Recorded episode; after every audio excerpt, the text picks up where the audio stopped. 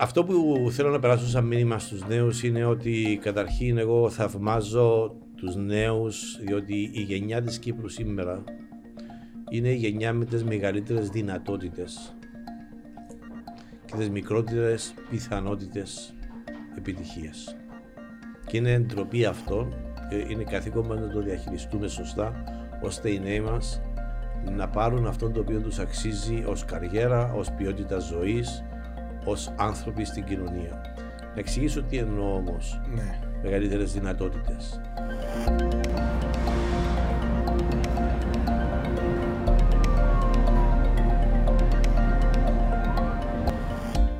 Στην εποχή τη δικιά μου το 18-20% να πήγαινε να πάρει πανεπιστημιακό δίπλωμα. Ερχόμαστε πίσω, την επόμενη μέρα είχαμε δουλειά. Εγώ θυμούμαι η πρώτη μου δουλειά ήταν 800 λίρες το 1986. Not bad. 800 λίρες. 800 λίρες. Ε, Λίρα Το τότε μήνα. ήταν τα... Ε, ναι, Ε, Και σήμερα- βάρος. Σήμερα είναι 800 ευρώ. Α, γι' αυτό Μετά είπα που- ότι είναι αδικημένοι Ναι. οι νέοι σήμερα. Σπουδάζει το 70-75%. Έχουμε υπερπληθώρα πτυχιούχων, έχουμε brain drain και είναι ντροπή για μας να έχουμε την νεολαία σήμερα το 1000 και 1200 και 1500 ευρώ το μήνα. Μετά από 4, 5, 8, 10 χρόνια σπουδών. Άρα κάτι πάει χ και Είσαστε... πρέπει να το διορθώσουμε. Ναι, είσα, το position σας είναι ε, θέση, εκείνη η θέση μπορείτε να βάλετε το λιθαράκι σας σε αυτό το πρόβλημα; καθημερινά στην επαφή που έχω με τον κόσμο και ιδιαίτερα με τους νέους. Στο γραφείο μου θα δείτε ότι καθημερινά παρελάβουν είτε σε ατομικό επίπεδο είτε σε θεσμούς ε, νεολαία, φοιτητικές ενώσεις, εκπρόσωποι των φοιτητικών οργανώσεων γιατί νιώθω ότι μπορώ να τους καθοδηγήσω γιατί ζητούν τη συμβουλή μου και προσπαθώ να βάλω το λιθαράκι της αλλαγής και εγώ. Δεν είναι δουλειά ενός ατόμου, ενός υπουργού ή μιας κυβέρνησης. Η πρόκληση που έχουμε ενώπιον μας είναι πολύ πιο ευ- δύσκολη και διευρυμένης ε, ιδιοκτησίας. Okay. Επειδή οι νέοι έχοντα με την κυβέρνηση, Ναι. ε, sorry, να, σας, τα- να σας βάλω και εσάς στην κυβέρνηση, γιατί Είμαι είσα- στην κυβέρνηση, είσαστε αφού, ε, υφυπουργός, αφού ναι. είμαι υπου- είμαι Ε, υπουργός. ε, και λέγοντας ότι δεν είναι δουλειά της κυβέρνησης, ε, ο, ο νέος όμως σήμερα έχει τα με την κυβέρνηση, ότι δεν έχω ευκαιρίες, δεν έχω Δεν είπα ότι δεν, potential. δεν είναι δουλειά της κυβέρνησης. Είπα δεν Ναι. είναι δουλειά μόνο της κυβέρνησης. Σωστά, ναι. Είναι Να μια το- λυσίδα να- πραγμάτων. Και να Πάντα το να διευρύνω τονίσουμε, ακόμα. ναι. Είναι ευθύνη της πολιτείας. Και η κυβέρνηση είναι μέρος της πολιτείας. Η Βουλή είναι μέρος της πολιτείας. Οι θεσμοί είναι μέρος της πολιτείας. Αυτό το οποίο σήμερα η κρίση αξιών που υπάρχει και υπάρχει κρίση αξιών, δεν μπορούμε να το αρνηθούμε, Αυτό που είπαμε πριν, ναι. δεν είναι ευθύνη μόνο της κυβέρνησης. Η κυβέρνηση είναι μια πενταετής θητεία, έρχεται άλλη κυβέρνηση. Αυτό το πράγμα θέλει ένα μακροπρόθεσμο πλάνο, μακροπρόθεσμο σχεδιασμό. Ξεκινά από την οικογένεια, την κοινωνία, το εκπαιδευτικό σύστημα, ποιος είναι ο πρόεδρος της Δημοκρατίας, τι πρεσβεύει, τι αξίες έχει η ίδια η πολιτική ηγεσία, οι βουλευτές μας. Πόσες φορές είδατε είτε προέδρου της Δημοκρατίας είτε άλλους θεσμούς να μιλούν για ήθος, για αξίες, για ευκαιρίες στους νέους. Δυστυχώς αυτοί οι οποίοι ασχολούνται με αυτά τα θέματα είναι πολύ λιγότερο στο, σε σχέση με το τι θα έπρεπε να έχουμε ως συνταγή μέσα στην κοινωνία. Ναι. Και δεν το λέω ούτε... Το λέω γιατί το, πρέ- είμαι, είμαι, είμαι, πατέ, είμαι πατέρας, είμαι παππούς Μμ. και νιώθω ότι το οφείλω στα παιδιά μου και στα φίλους των παιδιών μου και στην κοινωνία αυτό το πράγμα. Δεν το κάνω τώρα που είμαι υπουργός το, αυτού του είδους της τοποθετήσεις. ναι. Το κάνω διαχρονικά στα 35 χρόνια καριέρας και αν θέλετε έναν από τα αξιώματα που είχα ως ηγέτης στο επιχειρήν ήταν να νιώθουν οι άνθρωποι που συνεργάζονταν μαζί μου είτε ως εργαζόμενοι είτε ως πελάτες ή και ακόμα ανταγωνιστές ή συνεργάτες να νιώθουν ότι από μένα μπορούν να πάρουν κάποια μαθήματα ηγεσίας, κάποιες αξίες. Επειδή είμαι στον χώρο του... Για να ισχύει. Οκ. Έχουμε την δαπέτσα ρωτούμε, διότι Ε, χρειαστούμε να ε, γυρίσουμε ναι, να την κάνουμε- ρωτούμε. Να κάνουμε και ένα feedback. Ε, Μπορώ- ε, Ξέρετε, ε, ε, να τα κάνουμε μια παρέθεση. Καλό. Πολλές φορές βρίσκω στα αεροδρόμια ή σε κάποιες συναντήσεις παιδιά που πέρασαν από τα σέρκα μου. Ακόμα και άτομο πριν για ένα μήνα ήρθε ένα παιδί το οποίο μου λέει ε, Κύριε Κόκκινε, κάνετε με interview πριν χι χρόνια, μπορεί να είναι 10-15 χρόνια. Και το είχε μου 4-5 φορές αυτό το πράγμα. Δεν με προσλάβετε, αλλά η κουβέντα και η συνέντευξη που είχα μαζί σας για μένα ήταν τεράστιο μάθημα, τεράστιο όφελος. Διότι δείξετε σεβασμό στον επαγγελματισμό μου, μου εξηγήσετε ποια ήταν τα σημεία και για ποιους λόγους δεν με προσλάβετε και μου δώσετε συμβουλές, τις οποίες ακολούθησα. Αυτή η σχέση η ανθρωποκεντρική, επειδή προέρχομαι από τον χώρο των επιστημών και είμαι μηχανικός στο ακαδημαϊκή μου μόρφωση, και επαγγελματικά ήμουν στον χώρο της τεχνολογίας για πάντα. Ε, έχω μάθει από την αρχή της καριέρας μου ότι δεν είναι αρκετό να είσαι καλός στα STEM, Science, Technology, Engineering, Mathematics κτλ. Τα hard skills που Τα, λέμε. χα- τα, τα technical skills που χρειάζεσαι Ναι. Ειδικά αυτό ισχύει διαχρονικά, τώρα έχει μεγαλύτερη αν θέλετε ισχύ, διότι πλέον είναι κωδικοποιημένη γνώση την οποία οποιοδήποτε μπορεί με 3, 4, 5 χρόνια πανεπιστήμιο να την αποκτήσει. Ναι. Αυτό το οποίο, και δεν είναι δικό μου αυτό που θα πω τώρα, το έχω αντλήσει από κάποιους άλλους, αλλά το έχω συνθέσει με έναν δικό μου τρόπο. Πρέπει να χτιστεί μια γέφυρα μεταξύ των STEM, για όσους θέλουν να ασχοληθούν με STEM, και μεταξύ του HECI. Τι είναι το HECI? Το H, είναι το αγγλικό H-E-C-I, Ναι. humanistic. Να είσαι ανθρωποκεντρικός, δηλαδή να βάζεις πάνω απ' όλα τον άνθρωπο. Το E stands for ethos, να έχεις ήθος. Το C είναι creativity, να έχεις δημιουργική σκέψη, δημιουργικότητα. Το I είναι imagination ή innovation. Αν δεν καλλιεργήσουμε στους νέους αυτά τα, αυτές τις τέσσερις ενότητες που είναι πιο άειλες και δεν μέσα από τις δράσεις μας, μέσα από τον τρόπο που λειτουργούμε εμείς ως άνθρωποι, ως πολιτικοί, αφού είμαι πολιτικός τώρα, ή ως ηγέτης του επιχειρήν όταν ήμουν στο επιχειρήν. Αν δεν δείχνω με τη συμπεριφορά μου και τη στάση μου το ήθος, τον ανθρωπισμό μου, τη δημιουργική μου σκέψη, τότε πώς περιμένω ότι αυτοί οι άνθρωποι θα με ακολουθήσουν. Αυτό είναι ένα πράγμα που η κυπριακή κοινωνία σήμερα, η παιδεία σήμερα, και το λέω παιδεία δεν είναι μόνο το Υπουργείο Παιδείας και το εκπαιδευτικό σύστημα, αλλά παιδεία είναι η κοινωνία, είναι η γονείς, είναι το εκπαιδευτικό σύστημα, είναι πολλά πράγματα. Είναι ακόμα και οι θεσμοί, Η εκκλησία. η εκκλησία. Ε, δεν μπορούμε να απαιτούμε από τούτα τα παιδιά να βρουν τον τρόπο από μόνα τους. Αυτό είναι που λύγει από την εξίσωση.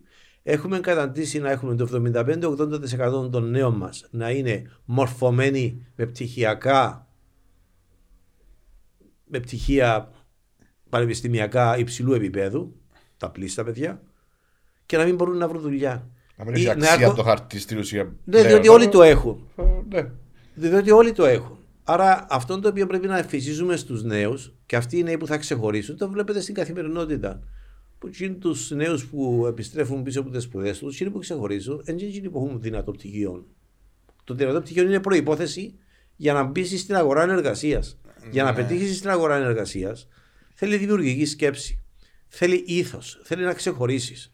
Προστηρίξεις στο Ε, χαρτί. Είχαμε που και έχεις. τον Παναγιώτη Θρασιβούλου της EY, στο σε ένα προηγούμενο podcast, ο οποίος ε, του τα ούλα που λαλείτε, έκαμε τα, ένα πακέτο, ονόμασε τα soft skills και είπε ότι τσίνο είναι που έχει σημασία σήμερα. Τώρα αν ξέρεις παραπάνω coding, λέμε τώρα... Το οποίο programming, μπορεί να το whatever, μάθεις. Ναι, ε, δεν έχει τόση σημασία ποιον στις επιχειρήσεις και ε, πρέπει να δώσουμε εκεί την έμφαση. Έχει απολύτω δίκιο ο Παναγιώτης και να πω ότι το πράγμα δεν είναι κάτι το καινούριο. Αν διαβάσεις η βιβλία του management της δεκαετίας του 70 ή του 80 ή του 90, πάντοτε υπήρχε έμφαση ότι πρέπει να έχεις δημιουργική σκέψη, πρέπει να έχεις να έχεις, να έχεις soft skills. Ίσως δεν το ζούμε συμπασία όμως. Σήμερα είναι ακόμα πιο σημαντικά και θα εξηγήσω γιατί είναι πιο σημαντικά. Άλλαξε η αγορά εργασίας. Η ανταγωνιστικότητα της αγοράς εργασίας. Άλλαξε το pace of change, ο ρυθμός αλλαγής. Δηλαδή, παλιά έπιανες μια δουλειά και είσαι σχεδόν είτε explicitly είτε implicitly lifelong guarantee employment. Αν είσαι λίγο καλό, ακόμα και στο δημόσιο να μένεις, που σήμερα υπάρχει στο δημόσιο, Ναι. κακός υπάρχει, και στο ιδιωτικό τομέα να είσαι, μπορούσες να μείνεις 20, 30, 40 χρόνια, αν είσαι λίγο καλός, χωρί. Και μπορεί να κάνουν το ίδιο πράγμα. Ναι, ακριβώς. Ναι. Ενώ σήμερα η ανταγωνιστικότητα λόγω της τεχνολογίας, λόγω του ότι μετασχηματίζεται ο κόσμος πολλά πιο γλύωρα, λόγω του ότι έγινε globalized η οικονομία, αλλά έγιναν globalized, είναι παγκοσμιοποιημένες και οι προκλήσεις. Βλέπε κλιματική αλλαγή, βλέπε μετακίνηση πληθυσμών, βλέπε μετακίνηση εργατικού δυναμικού από ήπειρο σε ήπειρο, Ναι, από ναι. χώρα σε χώρα. Πλέον η αγορά εργασίας, δηλαδή ένας νέος που να βγει σήμερα, που είναι 20-25 χρόνια να τελειώσει το πανεπιστήμιο, ώστε να τελειώσει την καριέρα του, αν αυτό είναι στα 65, στα 75, στα 60, όποτε αποφασίζει να τελειώσει, μπορεί να αλλάξει 4-5 δουλειές. Τέσσερις πέντε εγγελίες. Ε, Όπως το έχω εγώ Ναι, μες ναι, στο ναι, νου ναι, μου, ναι. Ε, μπορεί να είναι freelancer. Μπορεί να είναι. ενώ παλιά το πράγμα δεν υπήρχε. Άρα τα soft skills και η, η ικανότητα του νέου ανθρώπου να ανακαλύπτει συνεχώς τον εαυτό του, το ραντάρ του να έχει την οξυδέρκεια, να είναι ρυθμισμένο, να αρπάσει τις ευκαιρίες που περνούν μπροστά του και να δημιουργεί και ο ίδιος ο νέος ή η νέα τις ευκαιρίες. Να μην περιμένει να έρθουν οι ευκαιρίες να τον έβρουν, να πάει να τις δημιουργήσει, είναι επιτακτική ανάγκη. Γι' αυτό η ανταγωνιστικότητα των νέων μας σήμερα, η οποία είναι σε παγκόσμιο επίπεδο, δεν ανταγωνίζεται μεταξύ των Κυπρίων. Αν η παιδεία μας, όπως την ερμήνευσα προηγουμένως, όπως την οριοθέτησα προηγουμένως, Ναι. Δεν βοηθήσει τους νέους να έχουν τούν την αντίληψη και νομίζουν ότι με το να τελειώσουν ένα πανεπιστήμιο και να πιάσουν μια δουλειά στο δημόσιο ή στον ιδιωτικό τομέα, εν να μείνουν εφόρους ζωής τσαμέ, θα βρεθούν περιθωριοποιημένοι και με σκουριασμένες δεξιότητες πάρα πολύ σύντομα. Άρα πληρώνουμε το λάθος των γονιών μας και εμείς ακόμα που λαλούσαν ε, Και όχι να μόνο μπεις- των γονιών σίγουρα, μας, σίγουρα. ναι, να μπεις στο δημόσιο, στην τράπεζα και έχεις εγγυημένη δουλειά και είσαι μια χαρά. Κοινό. Ναι, ακ- Κοινό πληρώνουμε. Ακριβώς. Που ήταν κοινωνικό, αν θέλετε, σύνθημα και όχι της οικογένειας Εντάξει, μόνο. δεν θέλαν το κακό μας. Τι να ξέραν, τι να κάνουν. Ναι, διότι, Ε, ναι. διότι μας καθοδηγούσαν κοιτάζοντας από το rear view mirror. Δηλαδή, Ναι. ότι σαν να οδηγάς αυτοκίνητο, και αντί να θεωρεί μπροστά, Ως που καθρεφτούει. το στο καθρεφτούν είναι τα που πίσω. Ναι. Και λέει, έτσι να πάω, διότι έτσι είναι το πίσω μου. Ε, τούτο το πράγμα είναι καταστροφή. Αν μίλησε για τους νέους που αποφυτούν σήμερα, σκεφτείτε τώρα τα παιδιά των 8, 10, 15 ετών που θα είναι οι αυριανοί εργάτε της γνώσης, που να μπουν στην αυριανή ε, αγορά εργασίας.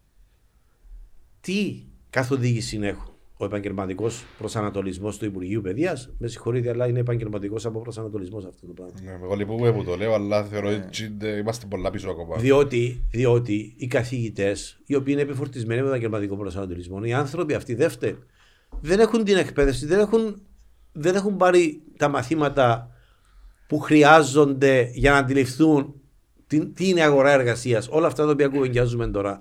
Άρα, πώς θα καθοδηγήσουν τους νέους; Η οικογένεια είναι ακόμα με τα ταμπού και τα πλαίσια της παλιάς σχολής σκέψης.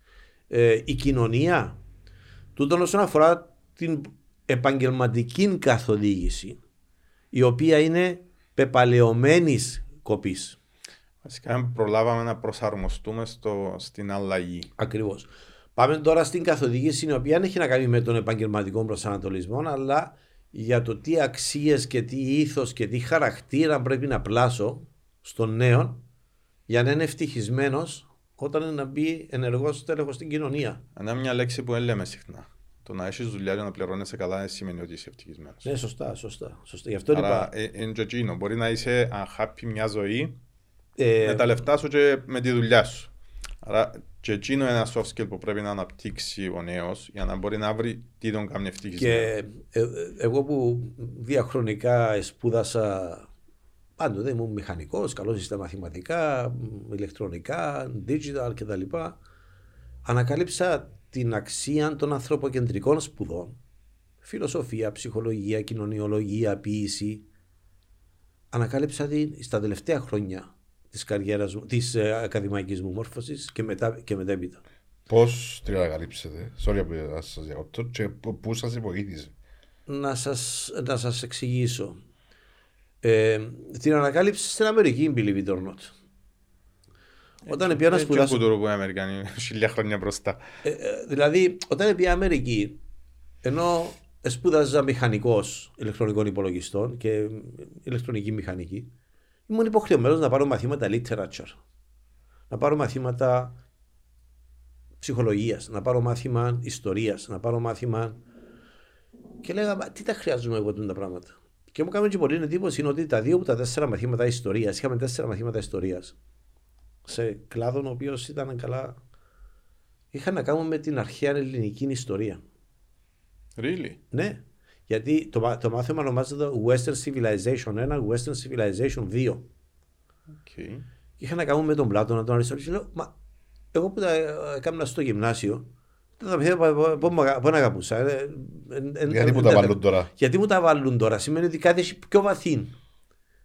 Και εσύ έχεις και την ηλικία, την ωριμότητα να τα αναλύσεις πιο καλά. Ναι. Και ξεκίνησα να τα μελετώ. Μετά θυκεύασα American Literature, ότι είχε μάθημα American Literature. Θυκεύασα ψυχολογία, θυκεύασα οικονομία. Και έρχεται να ανακαλύψω έναν νέο κόσμο.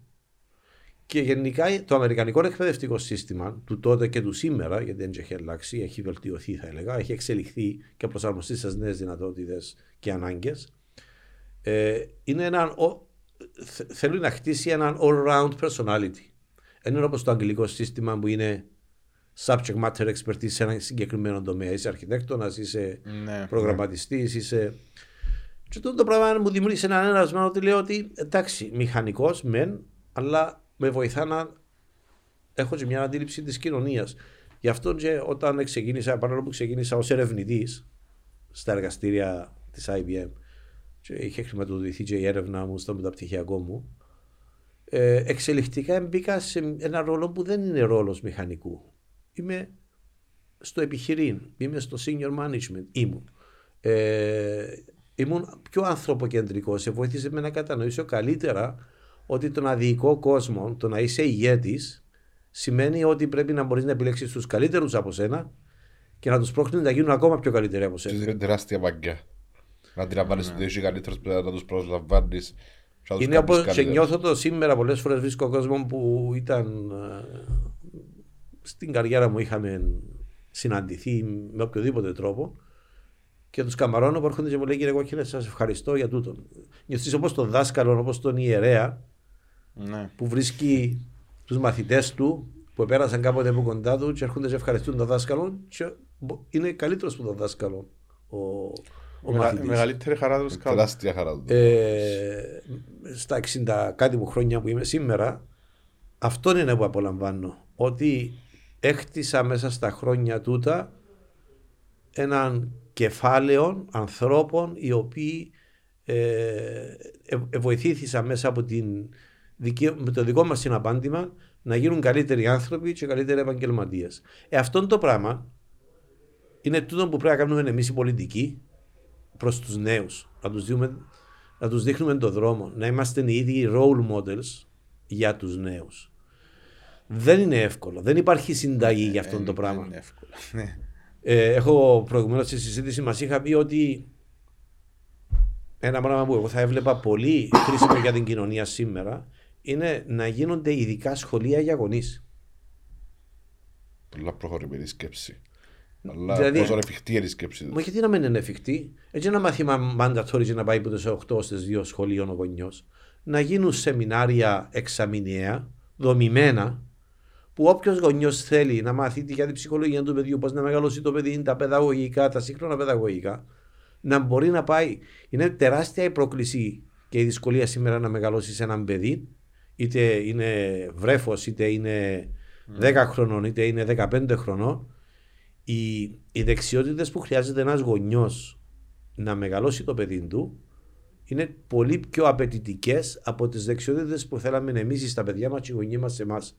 Διότι σήμερα τα παιδιά είναι εκτεθειμένα σε έναν κόσμο που έχει πολύ περισσότερους πειρασμούς, έχουν πολύ περισσότερες παραστάσεις, έχουν περισσότερες ανάγκες για αφισβήτηση και η κοινωνική μας, αν θέλετε, κουλτούρα δεν έχει ετοιμάσει τους γονιούς να επιδιώκουν ή να σπρώχνουν τα παιδιά τους προς την αφισβήτηση, αντίθετα να τη σκοτώνουν. Αυτό το πράγμα είναι μια δεξιότητα η οποία αν δεν τη λύσουμε και την καλλιεργήσουμε στους γονιούς και αυτό πάει Πρα- και... σ- Πρακτικά πώς το κάνεις. Ας πούμε, είμαστε τώρα και ο Μάικ και, και εγώ είμαστε νέοι γονείς του Μάικ η κόρη του 1,5 χρονού εμένα είναι πέντε μήνων.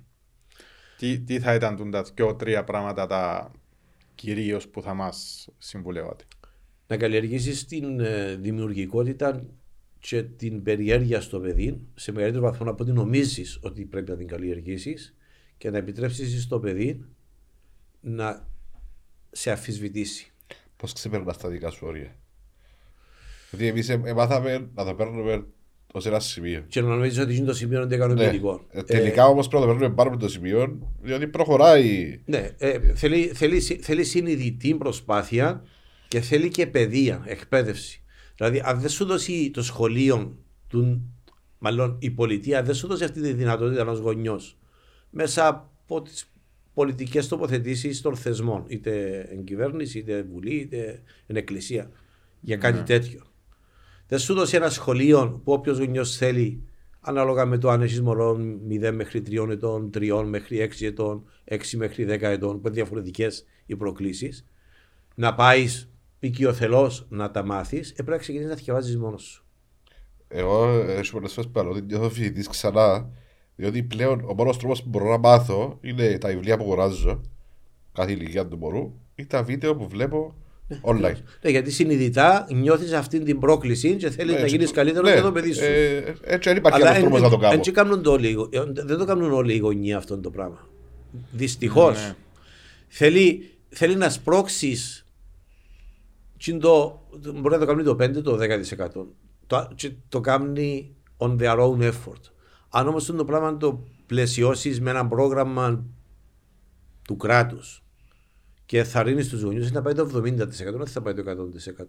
Μα είναι το 70%. Τεράστιο κέρδος να πάει το 70%. να εμβολιάσεις και το άλλο 30% εγώ σου λέω. Ναι. Σήμερα η παραβατικότητα που υπάρχει στα σχολεία, η οποία είναι phenomenal. Δηλαδή δεν μπορώ να Τα πιστέψω. τελευταία χρόνια είναι... Και δυστυχώς βλέπετε Ναι. και την δημόσια παιδεία να φθήνει και να πάνε να κάνει δάνεια ο γονιός για να πάρει τα παιδιά του στο ιδιωτικό σχολείο με 5-10 χιλιάδες το χρόνο κόστος για 12 χρόνια, αν όχι και παραπάνω. Τεράστιο Τεράστια κοντήλι. ποσά. Παναγία. Ε, άμα δείτε τι στατιστικές, πόσα παιδιά, πόσο είναι το share της ιδιωτικής δευτεροβάθμιας εκπαίδευσης και πρωτοβάθμιας εκπαίδευσης και πόσο αυξάνεται χρόνο με το χρόνο, θα συνειδητοποιήσετε το μέγεθος του προβλήματος που έχουμε. Επίσης, μια άλλη τρομερά μεγάλη δυσκολία που οι γονείς σήμερα δεν μπορούν να αντιληφθούν είναι ότι τα παιδιά σήμερα γεννιούνται με- και είναι ψηφιακοί ηθαγενείς. Εμείς είμαστε Γεννιούνται με ψηφιακοί. τον νου που λαλούμε. Όχι, θα σου εξηγήσω τι εννοώ ψηφιακοί ηθαγενείς. Εμείς είμαστε ψηφιακοί μετανάστες. Το παιδί γεννιέται σήμερα. Στο πρώτο πράγμα που βλέπει είναι πάνω στο κινητό τηλέφωνο, ναι, ναι. τα φιλμάκια του και μαθαίνει το sharing του έτσι. Που Ακόμα μόνο και του την λέει. ώρα που να τρώει, κάνει μες στο πιάτο του έτσι, λέει να πάει στο, στο Εμένα βάλει επόμενο. ζουζούνια μόνο. του. Δεκα- 17 Ναι. μηνών και βάλει ζουζούνια μόνο. του. Ε, έμαθε το μυαλό του νέου σήμερα, του 5χρονου, του 8χρονου, του 10χρονου, να δουλεύει ε, τα νιούρος του εγκεφάλου που πλάθονται σε αυτές τις ηλικίες. ε, είναι, δουλεύουν με keywords και key letters, δηλαδή διαβάζουν short sentences, μερικά γράμματα της κάθε λέξης και συνθέτουν τη λέξη. Έχουν μάθει να είναι εκτεθειμένοι σε τόνους πληροφορίας δεδομένων και να δεν τους έχουμε εκπαιδεύσει να φιλτράρουν την πληροφορία και to make the best out of it. Αυτό σημαίνει ότι είναι digital natives διότι είμαστε στην εποχή του over information πάνω σε ψηφιακά media κτλ. Ναι. Όπως καλή ώρα αυτό που κάνουμε εμείς αυτή τη στιγμή. Ε, άρα το over information που υπάρχει σημαίνει ότι το νιου, τα, ο εγκέφαλος του παιδιού, ο τρόπος που δουλεύει και γι' αυτό δεν μπορεί να παρακολουθήσει μες στην τάξη, διότι είναι boring το μάθημα μες στην τάξη. Και όσο έμαθε να βλέπει ένα βίντεο 5 λεπτά και να βγάλει συμπεράσματα. Του Έμαθε αρέσει και πετάσσεται στο Επειδή άλλο. έμεινε πάει- στάσιμο το σχολείο, να το πούμε. ακριβώς. Ε, Εγώ σαν το βλέπω το πρόβλημα. Και η οικογένεια, όχι μόνο το σχολείο, είναι η παιδεία γενικότερα. Όμω μέσα στην τάξη ακόμα είναι η ιεραρχική η σχέση, δεν είναι μαθητοκεντρική η σχέση, η δομή Ναι. της τη τάξης. Ναι. Διότι Διότι ο, ο, ο καθηγητής είναι ψηφιακός μετανάστης. Το παιδί ξέρει παραπάνω, δε- έχει παραπάνω δεξιότητες στο να αξιοποιήσει τα δεδομένα που είναι πάνω στους υπολογιστές από τον ίδιο τον δάσκαλο. Μιλούμε κατά μέσον όρο δεν υπάρχουν και καθηγητές οι οποίοι. Ε, ναι, ναι, ναι, εκπαιδευτικοί. σίγουρα.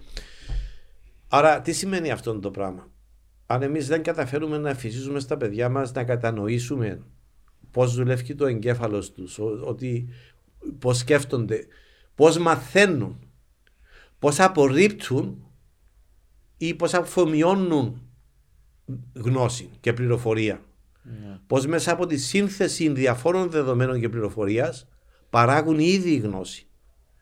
Είμαστε ακόμα στο να μου διδάξεις την ιστορία, να μου πεις πότε πέθανε ο Τάδε, ο Εστονιανό, σε ποια περίοδο ε, ε, μεγαλούργησε, ποιες είναι οι, οι, οι ερωτήσεις που μας έκαναν εμάς οι δάσκαλοι μας που πρέπει να πάμε να ανοίξουμε βιβλίο, να τι μάθουμε, να τι αποστηθήσουμε και να πάμε.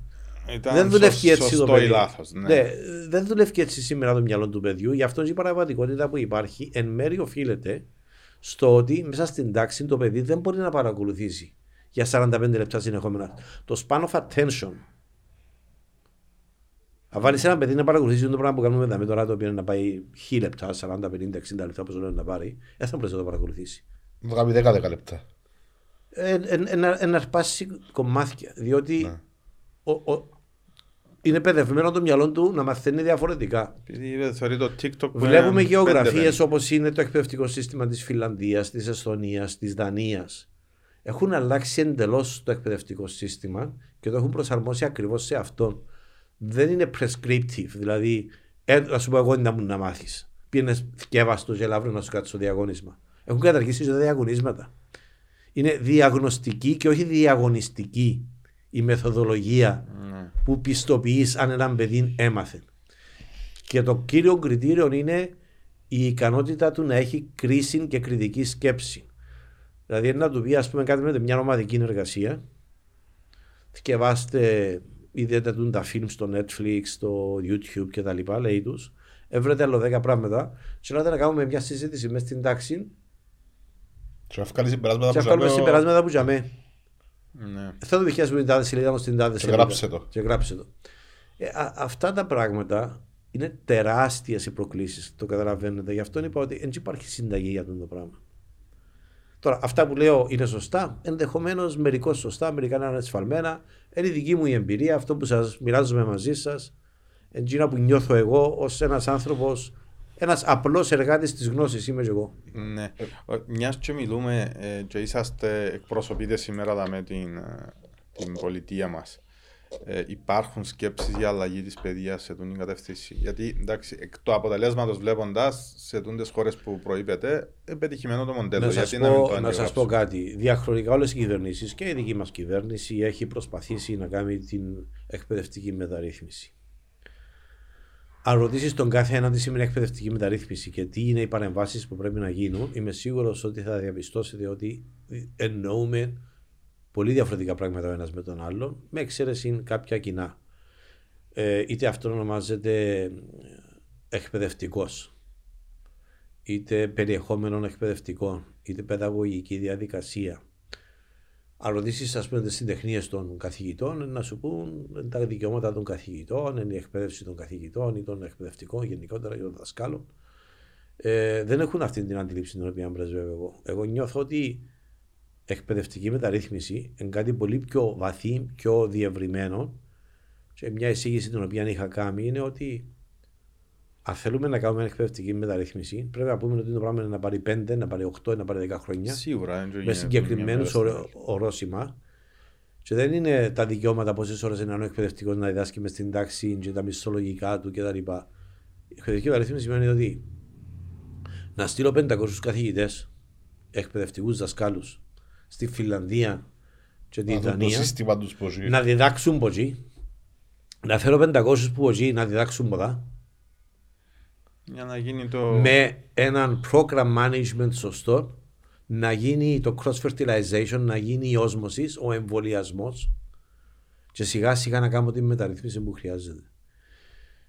Οι παρεμβάσεις που πρέπει να γίνουν δεν είναι το βιβλίο ή να αλλάξω το σύλλαβο στο μαθηματικό ή της ιστορίας. Οι παρεμβάσει πρέπει να γίνουν έχουν, είναι πολύ πιο βαθιές και πολλά πιο δύσκολες. Αδυνατούμε να τις κάνουμε; Μέχρι σήμερα δεν τα έχουμε καταφέρει.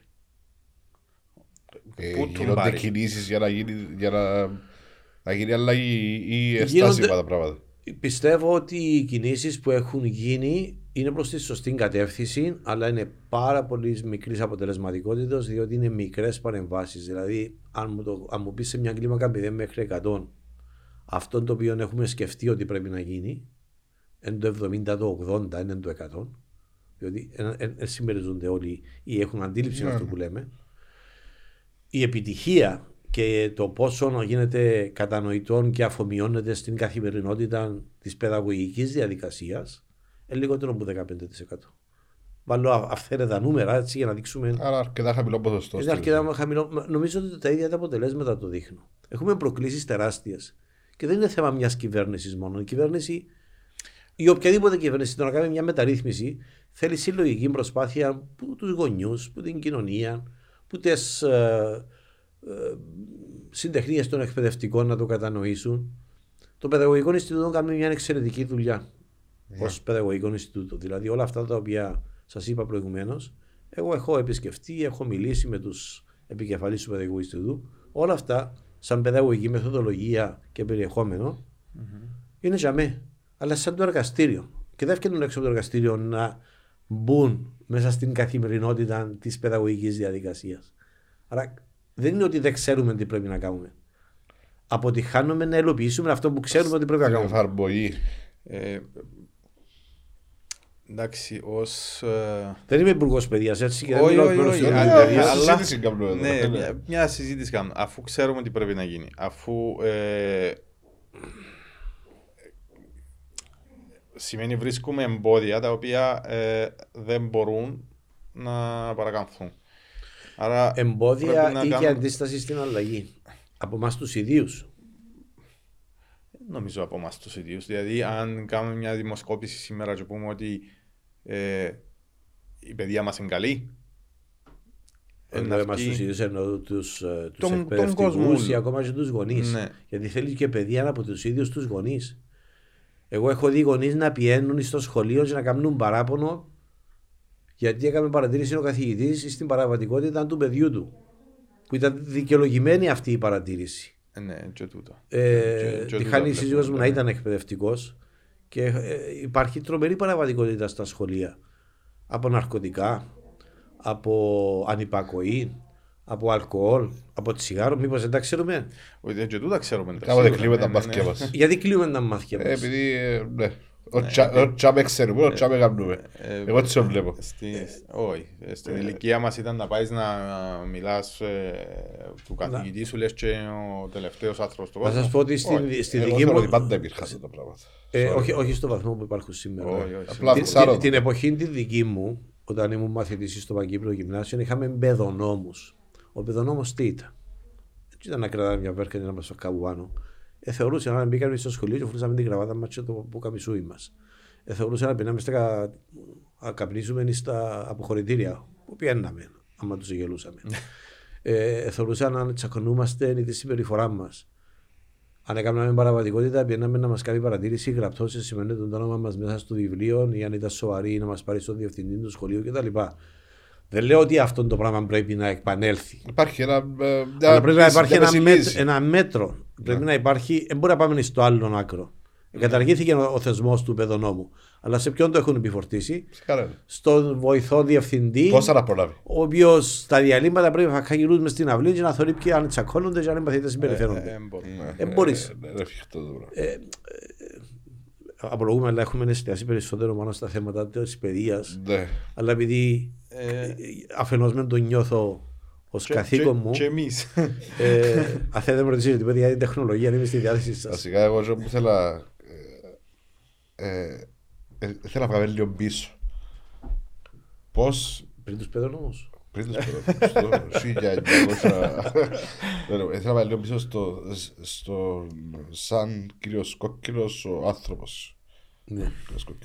Από πού άρχισε και πώς βρέθηκε δεν σήμερα. Διότι για μένα ε, ε, θεωρώ ότι είναι τεράστιο σχολείο το, η διάρκεια του ούλη. Κοίταξε, η ιστορία μου είναι ιστορία όπως πολλών νέων της δικής μου γενιάς ή και νεότερος γενιάς. Ε, γεννήθηκα μαζί με την Κυπριακή Δημοκρατία 1960. Σε από τότε; Φεβρουάριο. ε, μια περίοδος δεκαετίας δύσκολης για την Κύπρο, σχεδόν τριτοκοσμική, Κύπρος, δηλαδή μια κοινωνία με τις δομές που υπήρχαν τότε, ένα νεοσύστατο Κυπριακό κράτος, από μια μεσαία τάξη, χωρίς να έχω τις ευκαιρίες, όπως και πολλοί άλλοι. Η πλειονότητα δεν είχε τις ευκαιρίες. Ήταν δύσκολο. Είτε να ταξιδέψεις, είτε να, να εμπνευστείς, να έχεις παραστάσεις που να σε βοηθήσουν να δεις 10, 15, 30 χρόνια μπροστά. Άρα μπορεί, δεν ήταν εφικτό τότε. Ο πατέρας μου ήταν ένας βιοπαλαιστής, καταστηματάρχης, ήταν ένας κρεοπόλης. Mm.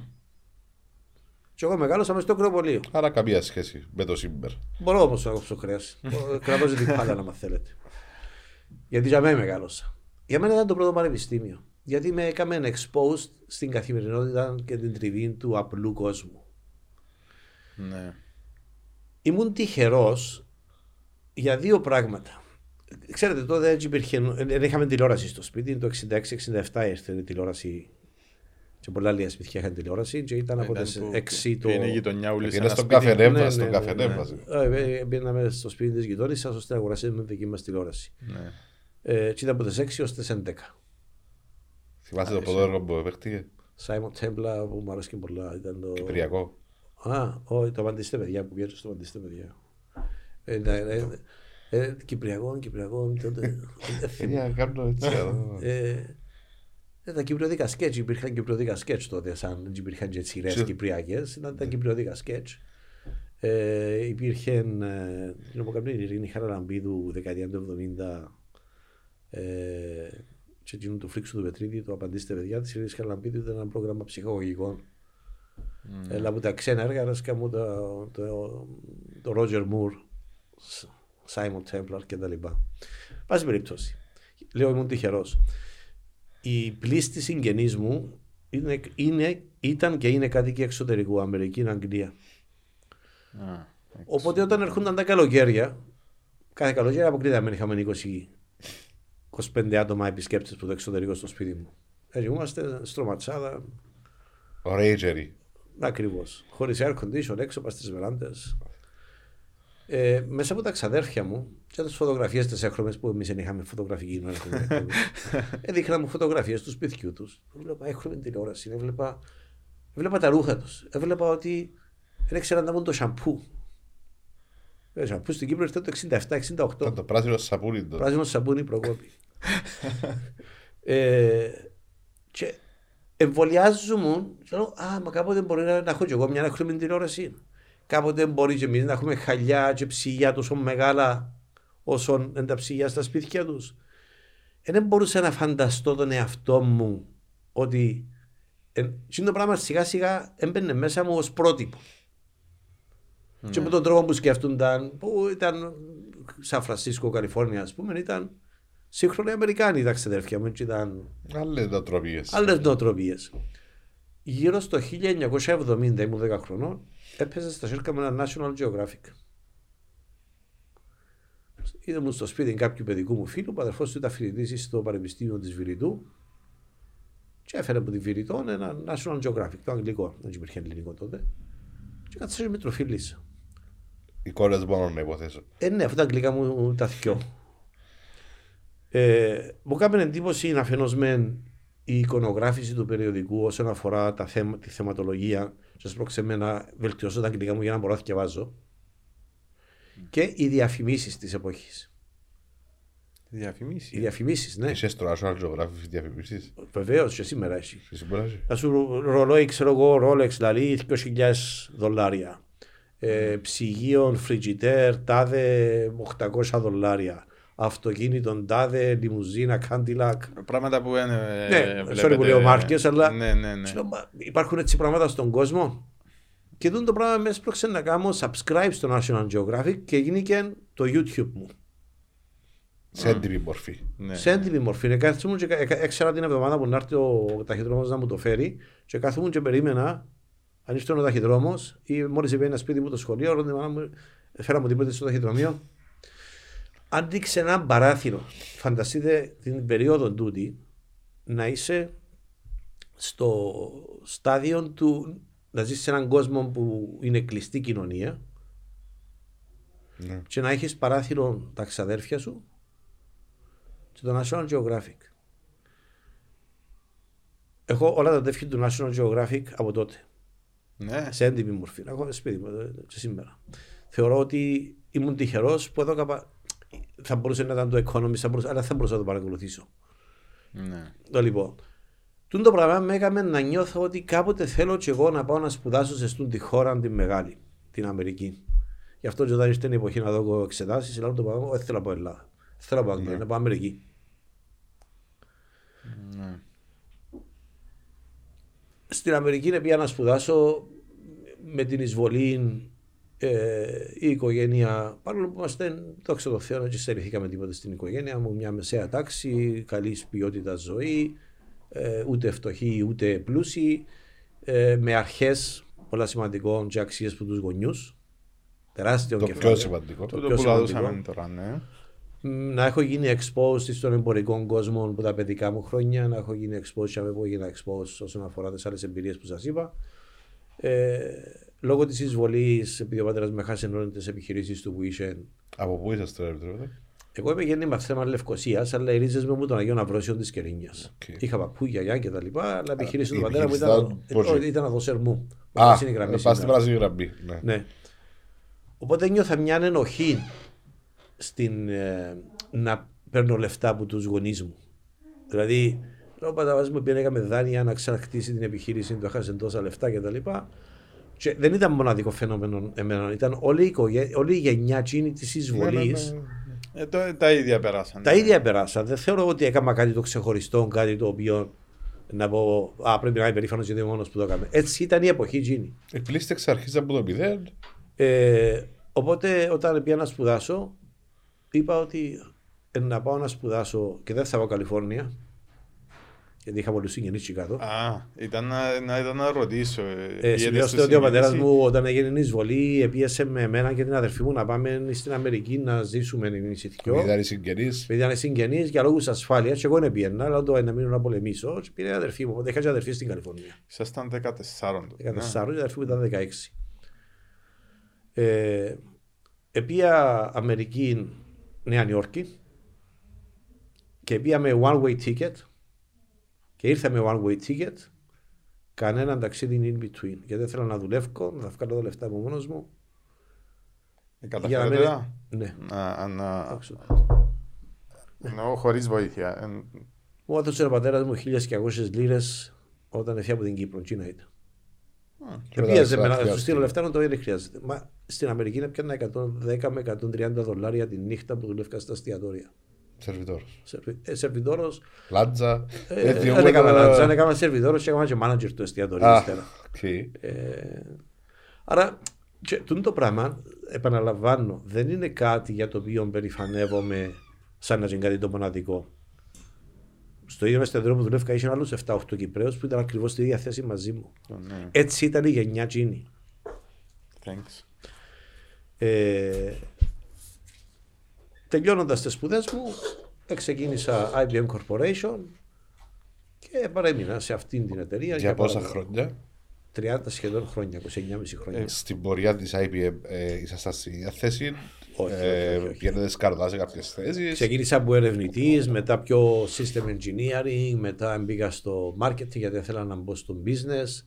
Μετά που την Αμερική ήρθα Κύπρο στην IBM, που την Κύπρο στα δύο χρόνια είπα μου θέλουμε να πας για career advancement στα headquarters στο Μιλάνο. Είχα παντρευτεί, είχα μια κόρη, είναι πια οικογενειακός στο Μιλάνο, δούλεψα Μιλάνο, μετά Παρίσι, Τι μετά... ήταν το τούτο στο, στο CV σας, ε, μάθετε Ιταλικά; Ε, το survival language, γιατί τα αγγλικά Τα είναι βασικά του. Αλλά επειδή ο ρόλος μου ήταν South Europe, Middle East Africa, το business language ήταν καθαρά Ναι. αγγλικά. Ε, και διαχρονικά στα 30 χρόνια, κάποια χρόνια ήμουν Κύπρο, κάποια χρόνια ήμουν Ισπανία, Λονδίνο, Παρίσι, Αθήνα. Ε, ε, έκανα σε όλες τις βαθμίδες της ιεραρχίας. Μετά το 98 ήμουν σε επίπεδο καθαρά executive level, ε, πανευρωπαϊκές θέσεις, με τρομερή εκπαίδευση από την IBM. Δηλαδή είναι ένα, ένα institution το οποίο επενδύει πάρα πολλά στον άνθρωπο. Ε, και Executive Corporate MBA, με, όχι με υποχρέωση, με ενθάρρυνε να πάω πληρώνοντας το ίδια η εταιρεία. Εξωτερικά ή στο είσαι στη Όχι, ζώνη η όχι. IBM. Η IBM είχε συμφωνία με το INSEAD και με το Warwick ή τότε ήταν ε, στο Reading ε, το Henley Management College. Ε, είχε συμφωνία για να κάνει corporate MBA, αλλά να είναι μέσα στο πανεπιστήμιο. Οκ. Τα, μα- οι καθηγητές να είναι οι καθηγητές του πανεπιστημίου, όμως στη τάξη να είναι μόνο IBMers, μόνο δηλαδή Μάλιστα. Άρα, Ήταν ε, corporate ε, executive επενδύουν MBA. Εξού είναι εκεί που είναι. Ναι. Ε, sorry να πάω λίγο πίσω. Ε, η επιλογή του κλάδους σπουδών πώς έγινε; να γελάσεις. Ε, τότε ήταν της μόδας τα, τα βίντεο ή τηλεοράσεις. Και να- εγώ ήθελα να πάω κάτι τεχνολογικό. Γιατί Είναι άρεσε- τα VHS τα... ναι, ε, Τώρα μιλούμε για το 78. Το 78 είναι ότι αυτό το Παγκύπριο Γυμνάσιο, ναι. Και ο πατέρας μου θέλει να πάω να γίνω ηλεκτρολόγος. Και πήρα και τα... Ηλεκτρολόγος, ηλεκτρολόγος το... ε, ε, Είμαι και αδειούχο ηλεκτρολόγος ηλεκτρικών εγκαταστάσεων. Διότι Α, για- Οκ. Ε, τέλος διαφορετικό. ναι, ναι, ναι. Αλλά εγώ, ε, ε, ε, εγώ ο πατέρας μου, ε, γιατί δεν μαθαίνει να σάσει και τηλεοράσεις, δηλαδή. Με πανάκριβο να αγοράσεις μια τηλεόραση, να δισάσει δηλαδή με 200-300 λίρες. Ε, πήγαινε ηλεκτρονικός; Στο ηλεκτρονικός σε προκύψε η ψηφιακή τεχνολογία στην Αμερική. Που ήταν digital electronics. Τότε στην Αμερική Ναι. ήταν από τότε. Ήταν- Και ήταν μόλις ευκήκε ο πρώτος προσωπικός υπολογιστής, οπότε εγώ ενθουσιάστηκα και θέλω να χτίσω το δικό μου πρώτο. Δεν αγόραζα εξαρτήματα από το radio, Hardware από εννοείται. το Radio Shack να χτίσω υπολογιστή. Και σιγά σιγά εμπήκα, αλλά ξεκίνησε από το μάθει να σάζει τηλεοράσεις και βίντεο. Οκ. Ναι, όμως. Ε, Ε, και σιγά σιγά μπήκα στον κόσμο της ηλεκτρο, της ηλεκτρονικής μηχανικής. ε, αγαπήσετε το όμως. Βεβαίως το αγάπησα Που και την ε, νιώθω. Ήταν επιλογή σας. ε. Ήταν επιλογή μου βέβαια. Ναι, ο, δεν, δεν, οι γονείς μου δεν είχαν. Ανερώτα τον πατέρα μου, ήθελε να πιάσω την επιχείρηση του παραμείνω κρεοπώλη. Εντάξει. Ε, Ε, μπορεί να Όνειρο του κάθε πατέρα νομίζω. Ναι, να ναι, να συνεχίσει συνεχίσω, την να επιχείρηση. συνεχίσω την επιχείρηση. Εντάξει, ε, ήταν. Ήσασταν και λίγο τυχερός ότι είχατε το chance να επιλέξετε κάτι διαφορετικό. Ναι. Και- Όμως να σας πω ένα πράγμα που έμαθα μέσα στα χρόνια είναι η προσαρμοστικότητα. Δηλαδή, αν μείνεις και Αμερική, most likely θα μείνεις και στον χώρο της έρευνας. Στα εργαστήρια. Ναι. Στην Ευρώπη δεν υπήρχε η έρευνα στο βαθμό που υπήρχε στην Αμερική. Είπαν να γίνω system engineer, programming κτλ. Μετά είδα ότι η εξέλιξη για να έχεις καριέρα πρέπει να είσαι customer facing, δηλαδή να βλέπεις τον πελάτη. Οπότε λέω να μπω σε ρόλους που βλέπεις τον πελάτη, που διοικείς κτλ. Αλλά ήταν δική σας επιλογή η ρόλη που, ε, που είσαστε στις Ναι, εταιρείες. ναι, ναι, ναι. Αυτό σημαίνει και είναι ένα μέση- μήνυμα προς τους νέους του agility. Να έχεις προσαρμοστικότητα. Να έχεις διάθεση να αλλάξεις ρόλους. Να δοκιμάσεις νέα πράγματα. Ναι, τούτο που λα- μερικές φορές φοβούμαστε την αλλαγή. Ναι. Το ρίσκο. Ακόμα και το, ένα πράγμα το οποίο εγώ ενθάρρυνα πολλά τους νέους στην Κύπρο που ήταν κάτω από μένα στο γραφείο της Κύπρου. Τους έλεγα να σε στείλω στην Αυστραλία για να δεις έναν άλλον κόσμο, να σε στείλω στην Ελλάδα, να σε στείλω Αμερική. Σε διαβεβαιώ ότι υπήρχε αντίδραση και αντίσταση. Όχι, μάστρα, θέλω, έχω το μωρό μου, έχω τη γυναίκα μου, δεν μπορούμε να σηκωστούμε να φύγουμε. Μα, ε, Να πάει και κάτω, να έχεις σπίτι, να έχεις αυτοκίνητο, τα παιδιά σου να είναι στα σχολεία και κάτω. Δεν έχεις οικονομική επιβάρηση, είναι, είναι ευτε- ευκαιρία καριέρας. Μπορούμε να τακτοποιήσουμε και μέρος της δουλειάς της συζύγου σου, αν θέλεις να έχεις δεύτερο εισόδημα κτλ. Ε, τούν την τόλμη να έχεις. Δηλαδή η Κύπρος είναι πολλά μικρή. Ναι. Αν δεν ευκείς έξω Δεν υπάρχουν ευκαιρίες στην Κύπρο; Όχι. Ευκαιρίες υπάρχουν, αλλά είναι περιορισμένου βεληνικούς με την έννοια ότι. Σαν να πούμε στις θέσει τι δικές μου, λέμε για να πάρεις τη θέση πρέπει να έχεις ένα span of control τόσα εκατομμύρια, να διαχειρίζεσαι τόσα εκατομμύρια και να μου φέρεις τόσα κέρδη. Ε, μα η Κύπρος, πες και σενάριο να φέρνει ξέρω, εγώ, 30 εκατομμύρια το χρόνο. Μα 30 εκατομμύρια για έναν corporation του μεγέθους αυτού που υπηρετούσα ήταν nothing. Δηλαδή ήταν να ήμουν ένας senior manager. Ε, α, θα έχεις ένα 1 billion responsibility revenue, αλλάσουν τα πράγματα. Διότι η εταιρεία ήταν 100 billions. ναι. Άρα για λόγω τους το 30 εκατομμύρια που έκανες Peanuts. ήταν ένα μικρό decimal point που έχανε τον πας στα spreadsheets. Ούτε που φαίνεσαι. Ούτε μου φαίνεσαι. Ναι. Άρα και δεν είναι μόνο τούτο. όταν αποκτήσεις corporate mindset, δηλαδή να σκέφτεσαι σε πιο μεγάλες κλίμακες με corporate culture, ε, η παιδεία που αποκτάς ως εργάτης της γνώσης είναι πολλά διαφορετική. Ναι. Ε, πριν προχωρήσουμε στην, στο culture, γιατί είναι ένα πράγμα που μου αρέσει και πάντα ρωτώ, η IBM πώς προ, προέκυψε, πώς ήταν η επιλογή; Όταν έκανα το μεταπτυχιακό μου, χρηματοδότησε την ε, μεταπτυχιακή μου μελέτη η IBM μαζί με έναν ερευνητικό κέντρο ε, στρατιωτικών, το Santa Barbara Research Center, που ήταν στρατιωτικής υφής ε, κέντρο και ένας καθηγητής μου, ο Dr. Κορνέλη, είπε: Έχουμε τούτη χρηματοδότηση από την IBM και το στρατιωτικό κέντρο ΝΤΑΔΕ να φτιάξουμε ένα καινούριο chip στα εργαστήριά μας, πειραματικό και να το χρησιμοποιήσουν για military σκοπούς σε αεροπλάνα. Okay. Ε, μαχητικά αεροπλάνα. Το οποίο είναι να χρησιμοποιήσει medium cadmium telluride, αντί να είναι silicon based, να είναι έναν άλλον χημικό υλικό. Mm-hmm. Τούτο έσπρωξε με να πάω να μαθώ και καλύτερα τη χημεία, διότι ήταν physical chemistry. Οπότε χρηματοδότησε το η IBM και πήγαινα στα εργαστήρια της IBM τα ερευνητικά για να παραδώσω την εργασία μου, να την εξετάσουν, να με καθοδηγήσουν. Είχα mentoring εκτός από το funding. Οπότε εγνωριστήκαμε. Ναι. Όπως. Ε, Ποιο άλλος ήταν, ήταν ο Ανδρέας Νεοκλέος, ο CEO της ΣΥΤΑ, εδώ κοντά μας. Και εκείνος κάπως μετά, τα, μετά τις σπουδές του αρπάξαν τον που το, που το, να, που ήταν δοκτοράτο, όχι, μάστερ, το μάστερ του.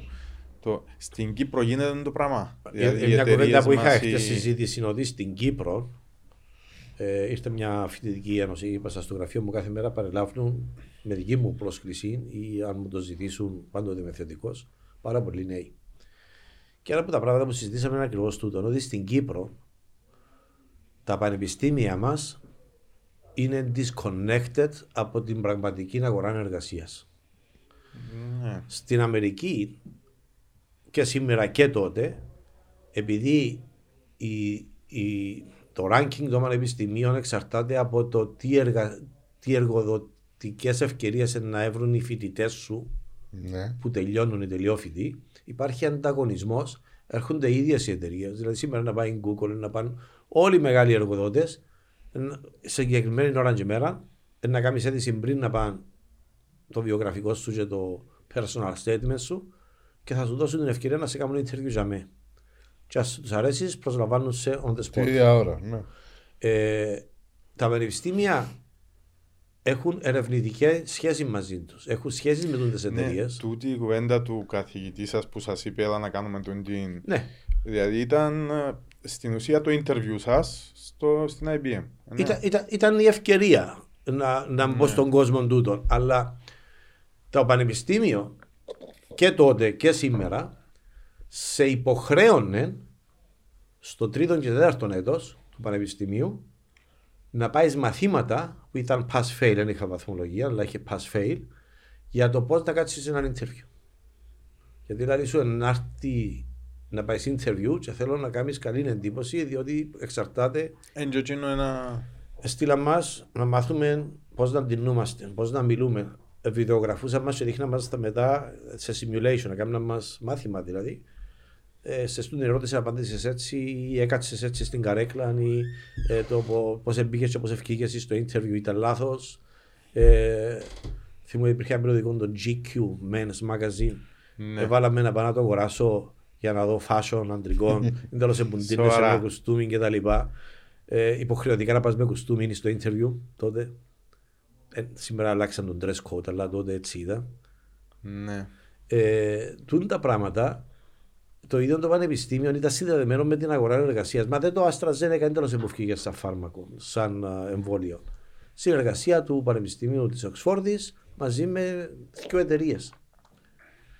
Άρα συνεργάζονται εταιρείε. Ε, αυτό το οποίο λείπει από το τριτοβάθμια εκπαίδευση στην Κύπρο είναι η διασύνδεση των πανεπιστημίων μας με την πραγματική οικονομία. Και σε αυτόν ευθύνη έχουν και οι δύο πλευρές, και η ίδια η αγορά εργασίας και τα πανεπιστήμια. Μα, από ό,τι ξέρω, η αγορά εργασίας ζητά, ε, ζητά κόσμο. Αν, αν, στην τεχνολογία τουλάχιστον, από όσα βλέπω, είναι ανάρπαστη. Όχι είναι αναρπαστή, υπάρχει τρομερή έλλειψη. Έλλειψη. Άρα, Θα ήθελα να σας δώσω νούμερα να. You will be shocked. πείτε μας, ναι. Α πάρω την πληροφορική, μόνο το τομέα που κατέχω. Σήμερα υπάρχουν στην Κύπρο 11.000 πληροφορικάροι περίπου, Κύπροι, οι οποίοι δουλεύουν σε εταιρείες πληροφορικής ή σε επιχειρήσεις ως πληροφορικάροι. Στη ΣΥΤΑ, στις τράπεζες, στην αρχή ηλεκτρισμού κτλ. Είναι 11.000 το συνολο Η αγορά θέλει περίπου για την κυπριακές ανάγκες 14.000. Έχουμε 3.000 έλλειψη. Και προσπαθούν να φέρουν από το εξωτερικό ή να στείλουν δουλειές στο εξωτερικό οι εταιρείες. Ειδικά στον χώρο του cyber security, data sciences, agile project management, methodology κτλ. Αυτό είναι το οικοσύστημα το κυπριακό. Όπως ξέρετε, η Κύπρος σήμερα είναι ένα technology hub για ξένες εταιρείες. Υπάρχουν μερικές εκατοντάδες εταιρείες τεχνολογίας. Άλλες των 500-700 ατόμων, έχεις μια των 1000 ατόμων, άλλες των 10, των 30, των 50, των 100. Η προσπάθεια της κυβέρνησης να φέρει... Ακριβώς. Τούτες οι εταιρείες που έρχονται στην Κύπρο, γιατί αξιολογούν ότι η Κύπρος είναι φιλική σε, στην επιχειρηματικότητα, θέλουν κόσμο. Δεν βρίσκουν Κύπριους. Φέρνουν ξένους από τρίτες χώρες. Από Ινδούς, από ό,τι βλέπω πολλούς. Και Ινδούς Από και από πρώην ε, Ανατολικού μπλοκ χώρες, είτε Ουκρανία, Ρώσους, Πολωνία, Ρουμάνους κτλ. Ξέρετε πόσες χιλιάδες είναι τούτοι; 14.500.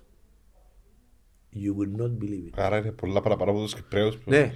Και τα δύο οικοσυστήματα τώρα υπάρχει competition μεταξύ τους, διότι οι εταιρείες τούτες αφαίρουν έναν προγραμματιστή ή έναν data scientist που την Ουκρανία, ένα του δώκουν 2-3 χιλιάδες ευρώ το μήνα μισθό, λίγο παραπάνω από ό,τι, να, από ό,τι πιάνουν οι Κυπρέοι.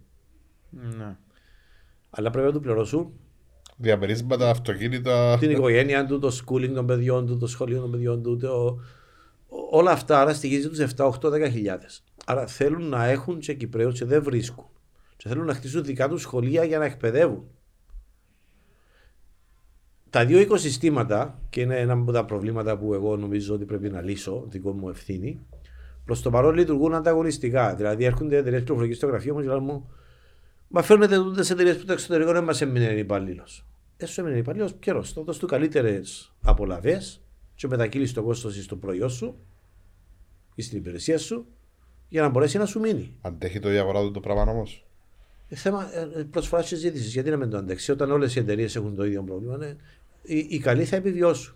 Αυτοί που δεν μπορούν να προσαρμοστούν, με το να έχω το μισθό των 1.200-1.500 ευρώ το μήνα έναν νέο του πανεπιστημίου με το μεταπτυχιακό τους και πιάνω τον προγραμματιστή στην εταιρεία μου, αναμένω ότι να μείνει; Όχι φυσικά.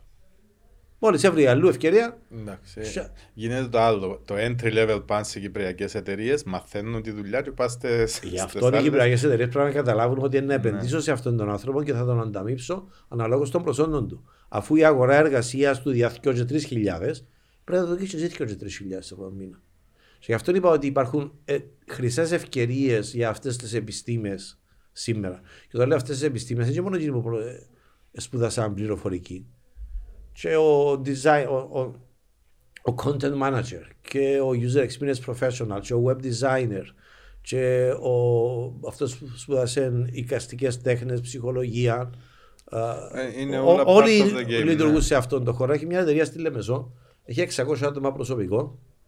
Μπορεί να την ξέρετε, δεν πούμε το όνομα τώρα, σας την πω μετά. Όχι, έτσι, αλλού με ρόλο, δεν έχουμε. Ναι. The Soul Publishing. OK.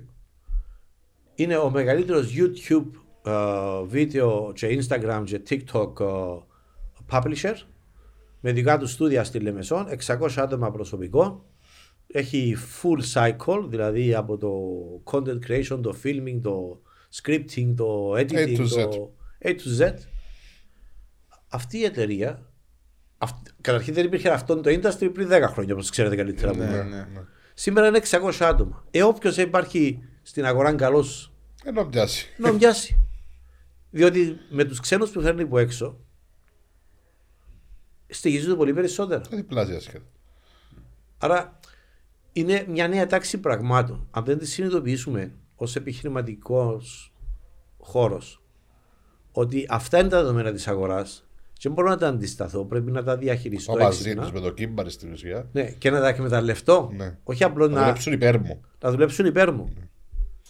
Ακόμα και μια εταιρεία μικρή κυπριακή η οποία ασχολείται με content creation ή με content management θα μπορούσε να πάει να τους έβρει τους και να τους πει: Μπορείτε να μου κάνεις outsourcing ένα κομμάτι της δουλειάς σου, αν- ο- τα, τα overflow σου, τα peak σου. Μπορώ να σου προσφέρω τούτο. Δηλαδή, ε, ε, μπορεί να είναι δύο εντελώς ξεχωριστά οικοσυστήματα. Και πώς θα τα πάω πίσω στο, σε εκείνο που θέλετε να διορθώσετε εσείς; Να μην ανταγωνίζονται, αλλά να δουλεύουν ε, μαζί. να, να βρουν τι συνέργειες και να βρουν αυτά που τους ενώνουν ως συμφέρον επιχειρηματικών αντί αυτά που τους χωρίζουν. Τούτο είναι το ένα. Το δεύτερο είναι οι νέοι να μάθουν να διεκδικούν και να είναι πιο απαιτητικοί από τους εργοδότες τους για το δικαίωμα τους στην ανέλυξη. Και όταν λέω δικαίωμα στην ανέλυξη δεν είναι μισθολογικά. Είναι γνωσιολογικά. Ο νέος άνθρωπος σήμερα νιώθω ότι περισσότερο απαιτεί σεβασμό στον επαγγελματισμό του και να τον εμπιστευτείς και να επενδύσεις πάνω του για να μάθει και να σου αποδώσει. Το loyalty κερδίζεται όχι μόνο από το compensation που να του δώσεις, αλλά και από τη σχέση εργοδότη-εργοδοτουμένου. Στον χώρο των δικών μας, εγώ πολλές φορές λέω στους νέους ότι ξέρετε, η... άλλαξε η εποχή που η εταιρεία σε καλούσαν τα άτομα να τα κάνουν interview. Σήμερα ο καλό επαγγελματία Ανάποδα. κάνει interview τι εταιρείε που να σε επιλέγει αυτό. Το πράγμα αρέσκει πολλά εμένα. Το- το- το- το- Να το- κάνει το- το- interview ο Βεβαίως. υπάλληλος, τι θα μου δώσει εσύ για να... Γύρω στο 1995, ο τότε πρόεδρος της IBM, ο Λου Γκιάσνερ, σε μια διάλεξη του προς το προσωπικό, είχε πει κάτι το οποίο μου το εκράτησα μέχρι σήμερα. Λέει, η σχέση εργαζ- εργαζομένου και εργοδότη αλλάζει. Σήμερα είναι ο εργαζόμενος που πουλάει υπηρεσίες στον εργοδότη και έχει δικαίωμα ο, ο εργαζόμενος να, θε- να θέσει αυτό στην τιμή και δεν μπορεί να την πληρώσει εννοεί, το μισθό του και αν δεν μπορεί να την πληρώσει ο εργοδότης, τότε μπορεί ο εργαζόμενος να πάει να πουλήσει αλλού τις γνώσεις του και τις εμπειρίες του. Ο εργαζόμενος, λέει, είναι σαν μια, να είναι μια ιδιωτική εταιρεία που δημιουργεί την ικανότητα να παράγει γνώση, να την πουλά τη γνώση του και να επενδύει στον εαυτό του και η εταιρεία έχει υποχρέωση να επενδύει στον εργαζόμενο για να είναι πάντοτε ανταγωνιστικός, για να μπορεί να τον αξιοποιεί καλύτερα. Το, το πράγμα ήταν 90 το 95. Το 95. Οκ.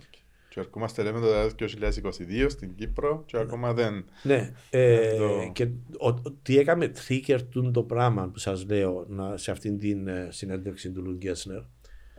Οι εταιρείες πληροφορικής της δεκαετίας του 70-80 είχαν lifetime guarantee employment. Και εγώ είχα lifetime guarantee employment στο συμβόλαιο μου. Μόνο να κάνω ποινικό ή πειθαρχικό σοβαρό αδίκημα μπορεί να σε να με απολύσει. Ήταν λάθος τούτο. η εποχή ε- εκείνη έτσι ήταν το mentality, έτσι ήταν τα δεδομένα, εσήκωνε το και η αγορά. Οκ. Τη δεκαετία του 90 άρχισε να αλλάζει ο χώρος της πληροφορικής, γι' αυτό και οι top 10 εταιρείες της δεκαετίας του 80 εξαφανίστηκαν οι 9 από τις 10. Ε, Δηλαδή, το η 99 με το Compaq- Bubble νομίζω. Το... Όχι, το τότε. 89. Υπήρχε η Wang, υπήρχε η Compaq, υπήρχαν πάρα πολλές εταιρείες οι οποίες σήμερα δεν υπάρχουν.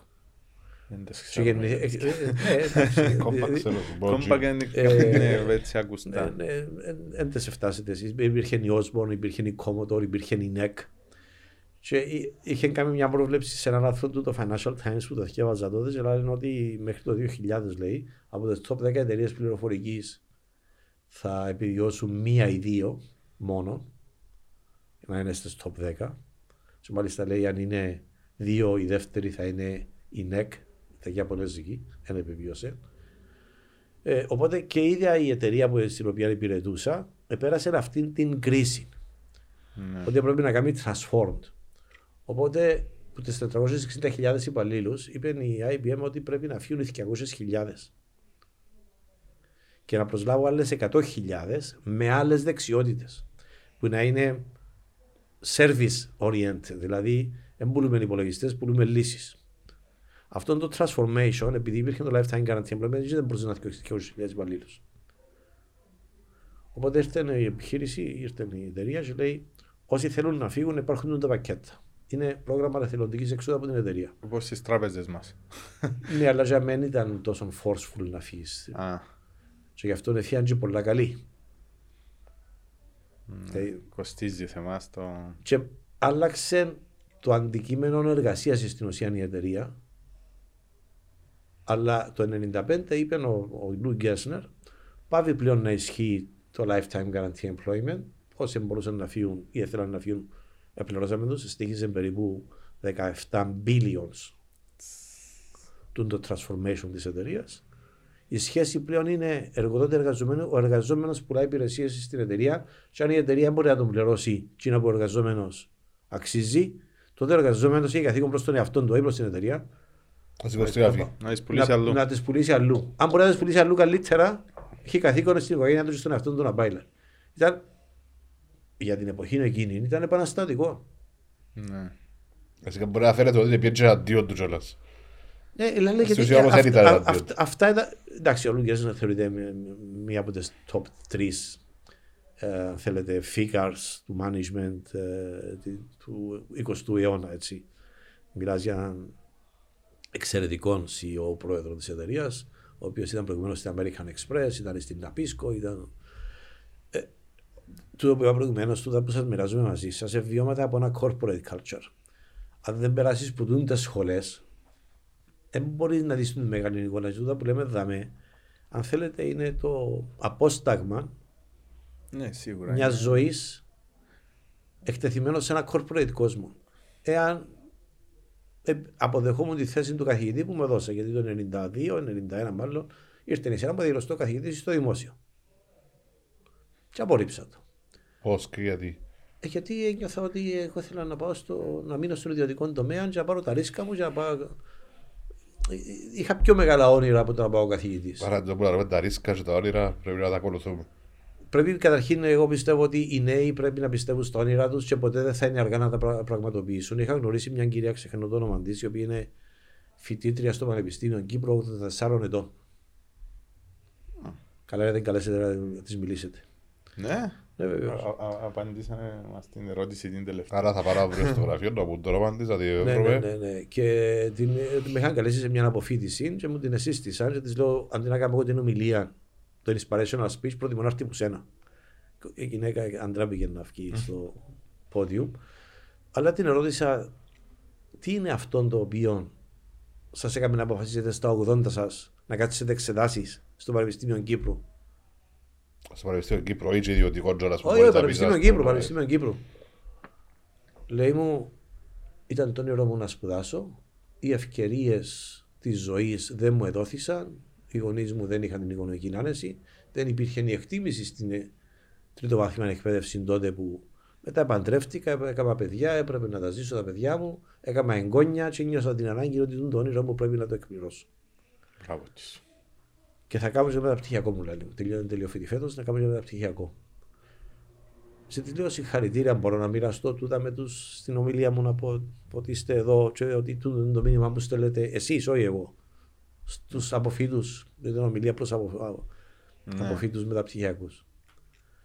Άρα τα όνειρά μας πρέπει, πρέπει να, τα, να είναι πραγματοποιήσιμα και να τα επιδιώκουμε με σθένος αλλά και με οριμότητα σκέψης να μην αεροβατούμε άλλον τον, να έχω έναν όνειρο. Πρέπει να μπορείς να φτάσεις σίγουρα τα όνειρα σου. Ναι. Αν εφικτάς Κάποτε συζητώ με τη σύζυγό μου και της λέω: Με τη σύζυγό μου είμαστε μαζί οι φοιτητές από τα 19-20 μας. Στην Αμερική. Από την Αμερική.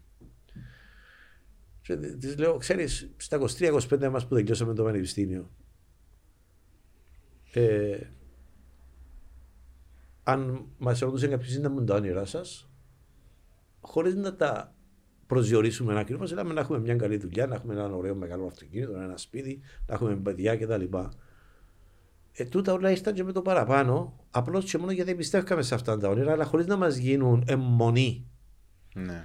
Και να θυσιάσουμε αξίες ή να θυσιάσουμε να ποδοπατήσουμε κόσμο για να πάρουμε να πετύχουμε. Πιο σημαντικό. Έχει σημασία να, να, στα όνειρα σου να μένει προσιλωμένος, αλλά να μην καταπατήσεις τις αξίες και το ήθος το οποίο σε δίδαξε η ζωή και η γονείς σου. Να μην πιάσεις shortcut. Το οποίο δεν είναι εύκολο πράγμα και δεν το έχω δει δυστυχώς να συμβαίνει σε πάρα πολλούς ανθρώπους. Δεν όμως η αξία όλη ότι είναι εύκολο και ότι βλέπεις ότι κατάφερε σε μια φάση. Ε, να σου πω κάτι. Δεν είναι εύκολο μεν, που την άλλη εγώ λέω είναι εύκολο εάν. Τι είναι το εάν; Εάν αποφασίσει ότι τούτες είναι οι αξίες μου και δεν αφιταλαντεύομαι όταν είναι έρθει ο πρώτος, δεύτερος, τρίτος πειρασμός. Και να πεις άτεση, να κάνω ένα μικρό συμβιβασμό, δάμε ένα μικρό συμβιβασμό. Όταν ξεκινήσουν οι συμβιβασμοί, τότε γίνεται πολύ δύσκολο να, να κρατηθεί στη σωστή πορεία. Είναι τεράστια αφοσίωση όμω για να με- Όταν για να με όμως πεις ξεφύγεις. ότι έτσι είναι, έτσι ζω, τούτον πρεσβεύω, και ό,τι και να γίνει, δεν αποκλίνω από τούτο που οι γονείς μου ή η κοινωνία με βοήθησε να αποκτήσω τι βαθιές ρίζες, τότε είναι εύκολο. Ναι. Μεγάλο πλεονέκτημα να πέφτεις στο μαξιλάρι τη νύχτα και να έχεις τη συνείδηση σου. Σε ήσυχη. βάζει ήσυχος που έλεγε. Ναι. Όντως. Είναι- Ε, ε, αν μου το λένε κάποιος όταν ήμουν 25 χρόνων μπορούσα να μην έδωσε σημασία. Και να λέω εντάξει, εγκούφια λόγια ή τέλος πάντων φανφάρα ενώσει Μετά έρχονται, ηλικιωμένου. δεν τα καταλάβεις. Σήμερα που το λέω όμως, τον νιώθω τόσο έντονα που τον νιώθω υποχρέωση μου να το μοιραστώ. Και πλέον να ρίξεις στα παιδιά σου και τα παιδιά σου μπορεί να ρωτήσουν εσύ πριν 25 χρόνια. Ε, ευελπιστώ ότι, όχι ευελπιστώ, είμαι ευχαριστημένος ότι τα παιδιά μου τουλάχιστον έχουν ακολουθήσει αρκετά από αυτά, χωρίς να είμαι παρεμβατικός στη ζωή τους. Νιώθω ότι πάμε καλά. Ωραία. Κύριε Κόκκινε, ε, μπορώ να με ρωτήσω για το Υφυπουργείο, το ρόλο του και το πλάνο του. Να το πω έτσι. Ναι. Το Υφυπουργείο είναι ένα καινούργιο Υπουργείο το οποίο δημιουργήθηκε. Όπως ξέρετε, τα Υφυπουργεία είναι Υπουργεία Ναι, παρά, το ε, προ... είναι παρά το Προέδρο. Δηλαδή Το 20 έγινε. το 20 πρώτη του Μάρτιο μαζί με την πανδημία. Καλό ή κακό του τώρα, απλά για να ξέρουμε εδώ που γίνεται. Ε, Ευτυχώς που έγινε την 1η του Μάρτη, το 20 και την 1η του Ήταν Γενάρη σημάδι. του 20 του 21. Όχι ήταν σημάδι, κανένα- καμία σχέση. Τσάτις. Ε, διότι με την πανδημία, αν δεν ήταν το Υφυπουργείο, θα είχαμε πολύ πιο δύσκολη διαχείριση της πανδημίας. Γι' αυτό που λέω ότι ίσως ήταν, ε, ξέρω, Αυτό το λέει όλος ο κόσμος. Δηλαδή, γιατί έκαναμε παρεμβάσεις οι οποίες ήταν σωτήρες για την πανδημία. Είτε αυτό ονομάζεται η πλατφόρμα για να τα κάνουμε συνέντευξη επιδομάτων για τον κορονοϊό. Μα δεν είχαμε τίποτε. Ούτε πλατφόρμα είχαμε για να υποβάλεις την αίτηση σου ηλεκτρονικά, ούτε. Σας άκουσα σε μια ομιλία για το πώς έγινε εκείνον τον καιρό με Έγινε τον- μέσα στις τρεις εβδομάδες. με τον πρόεδρο να σας πιάνει Με τον τηλέφωνο. Μπαλέκο, τσίρος στο πανεπιστήμιο που πήγαμε, είδαμε. Ναι, Ήταν ναι, και- ναι, το δεν Minds. άκουσα. Και- Λοιπόν, όλα, όλα τούν τα πράγματα μας έδωσαν το κουράγιο να συνεχίσουμε. Δεν είμαστε μόνο ψηφιακή πολιτική, είναι και έρευνα και καινοτομία. Πα- Η ικανότητα της οικονομίας των νέων να παράγουν γνώση και να την κάνουν commercialize, να εμπορευοποιείται η γνώση, που σημαίνει καινοτομία. Η αποστολή μας δεν είναι τεχνολογική. Η αποστολή μας είναι πολιτοκεντρική. Δηλαδή να δώσουμε καλύτερες ευκαιρίες και καλύτερη ποιότητα ζωής στους νέους και στις επιχειρήσεις. Αυτόν κάνουμε και νομίζω ότι το κάνουμε με επιτυχία. Τουλάχιστον μπορώ να σας δείξω τις στατιστικές και τα rankings στα ευρωπαϊκά. Στο European Innovation Scoreboard, που είναι το ευρωπαϊκός δείκτη καινοτομίας και κοινωνίε, οικονομίε είναι καινοτόμες. Από τη θέση 22 είμαστε στη θέση 10. Τεράστια Ναι, επειδή πρόοδος. ε, να το πω έτσι, ε, πολλοί νέοι τώρα που έχουν το, το, το ου, η κυβέρνηση ου, να που ξέρουν να, να, να, δεν πρέπει να βλέπουμε που είμαστε σήμερα. Πρέπει να βλέπουμε πού ξεκινήσαμε και πού είμαστε σήμερα. ποια είναι η σε- κατεύθυνση. Και Και ποια είναι η κατεύθυνση το πιο σημαντικό. Στο δίκτυ ψηφι- DESI, που είναι Digital Economy and Social Index, που είναι ο επίσημος ευρωπαϊκός δείκτη, είμαστε στη θέση 20. Αλλά είμαστε στη θέση, ε, στη θέση 20 το 21. Το 22 να πάμε στη θέση 17. Υπολογίζω μεταξύ 15 και 16, ίσως και 17, δεν είμαι σίγουρος ακόμα. Ε, αλλά ξεκίνησε από τη θέση 26. Και σημειώστε ότι όλες οι χώρες προοδεύουν για να κερδίσεις έδαφος. Ναι, πρέπει, Πρέπει να... να τρέξεις Ε, και πιο γρήγορα κίνησες από μόνος τους σου, υπόλοιπους. κίνησε- Ε, αλλά ας μην πάμε μόνος στους δείχτες, ας δούμε στην καθημερινότητα του πολίτη. Δεν λέω ότι ελύσαμε όλα τα προβλήματα και ψηφιοποιήσαμε όλο το δημόσιο.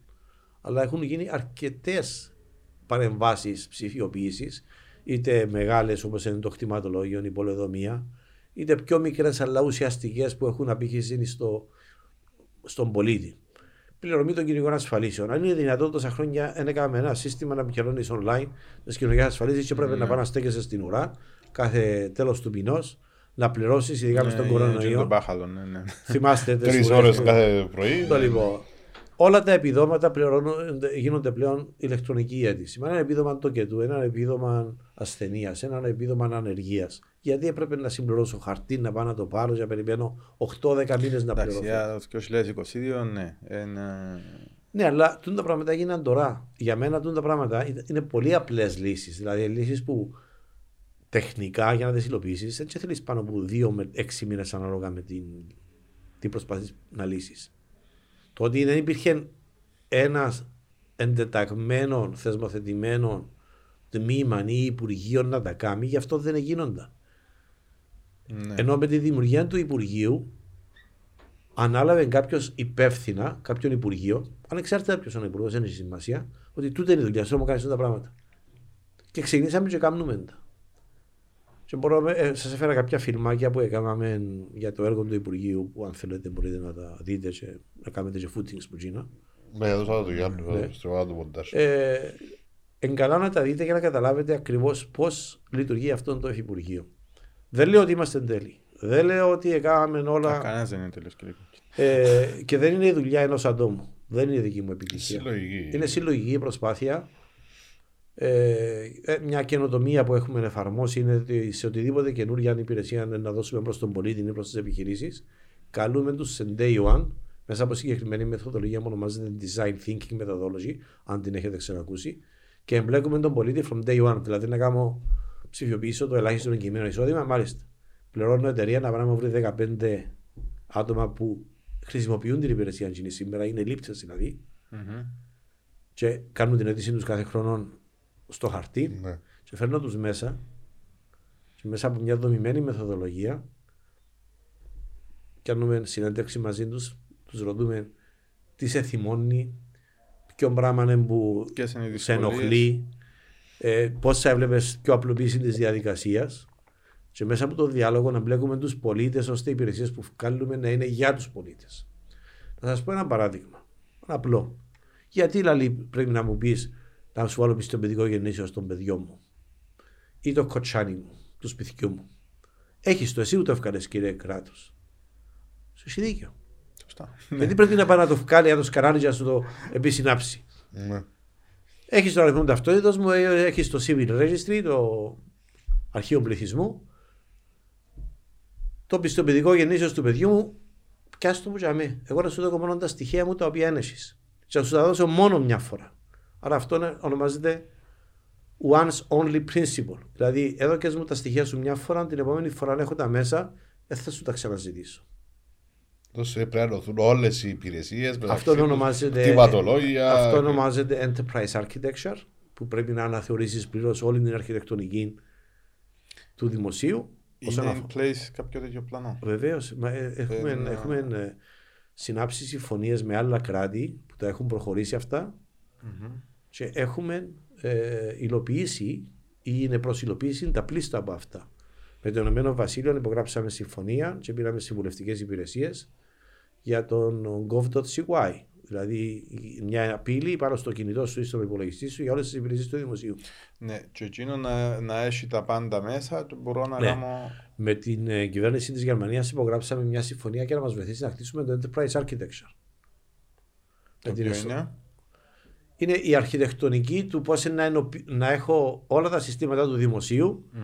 να έχω μια νέα αρχιτεκτονική ώστε αν μπορώ να κάνω μια αίτηση και χρειάζεται το MOT του αυτοκινήτου μου ή η άδεια οδηγού μου ή το διαβατήριο μου ή το περιουσιακό μου στοιχείο το σύστημα να είναι ενοποιημένο και να αντλεί τα στοιχεία με έναν Μάλιστα. τρόπο Ναι. που να μπορεί να τα φέρνει μπροστά μου σαν να είναι ένα. Και επειδή υπάρχει ανορθογραφία, δηλαδή μπορείς στο κοινωνικές σου ασφαλίσεις Ναι, ναι, ναι. να έχεις διαφορετικών τρόπων που είναι εγγραμμένο το όνομα σου με το τι είναι στο αρχείο πληθυσμού. Και συμφωνούν και... Και δεν συμφωνώ. Στις κάμερες της τροχέας, ένα από τα προβλήματα που έχουμε ή που είχαμε και πρέπει να αναλύσουμε είναι ότι κάλεσε το flash της κάμερας ότι έχεις κάνει την παράβαση. Το τμήμα δικών μεταφορών σε έχει μέσα σαν Γιώργο. Άμα πάει στο, στην άδεια οδηγού σου, το κοτσάνι σε έχει Γιώργο, όχι Γιώργος. Γιωργάκη από εκεί. και πάει. Και στο αρχείο πληθυσμού είσαι Γεώργιος. Ε, ποιο ισχύει; Η διεύθυνση που έχει το τμήμα οδικών μεταφορών μπορεί να είναι διαφορετική από τη διεύθυνση. Ο άλλος βάλει πατρικό του, ο άλλος βάλει... Ναι. το- Ε, ναι, Ε, ναι, πού, να σου, εγώ, πού- μα- πού να- πού να σου στείλω το πρόστιμο; Και μετά έρχομαι στο επόμενο. Μα γιατί να σου το στείλω στο σπίτι σου το πρόστιμο; Γιατί να μην έχω το email σου και το κινητό σου την ώρα που γίνεται η παράβαση; Να πιάσεις έναν SMS. Έχετε παραβεί την ίδια ώρα, real time. Έχετε κάνει αυτή την παράβαση. Click here to pay αν το αποδέχεστε ή click here για να το αφισβητήσετε αν θέλετε να το αφισβητήσετε. Γιατί να μην κάνουμε μεθοδολογία που να σου στέλνω με email και να είναι νομικά αποδεκτό. Τώρα με- με τους Αμερικανούς. Όλων αυτών είναι business process re-engineering. Πρέπει να αλλάξεις διαδικασίες, δομές, Μα Είναι πράγματα. τεράστια έργα. Π.χ. εκείνα που ξέρουμε το χτιματολογείο της πολιοδομία. Ήταν έργα εκατομμυρίων που Ναι, ναι, ναι. χτίστηκαν. Ε, μπορούν Στον να χώρο της αλλάξουν και να υγείας. γίνουν. Ε, όλα αυτά τα οποία λέμε, εντάξει. Γι' αυτό είπα ότι το Υπουργείο μου δεν είναι τεχνολογίας Υπουργείο. Η τεχνολογία είναι ένα κομμάτι. Ναι. Αν θέλετε, είναι η μηχανή κάτω από το καπό του αυτοκινήτου. Αλλά η ουσία είναι να αναθεωρήσω διαδικασίες, δομές, κουλτούρες, πρακτικές.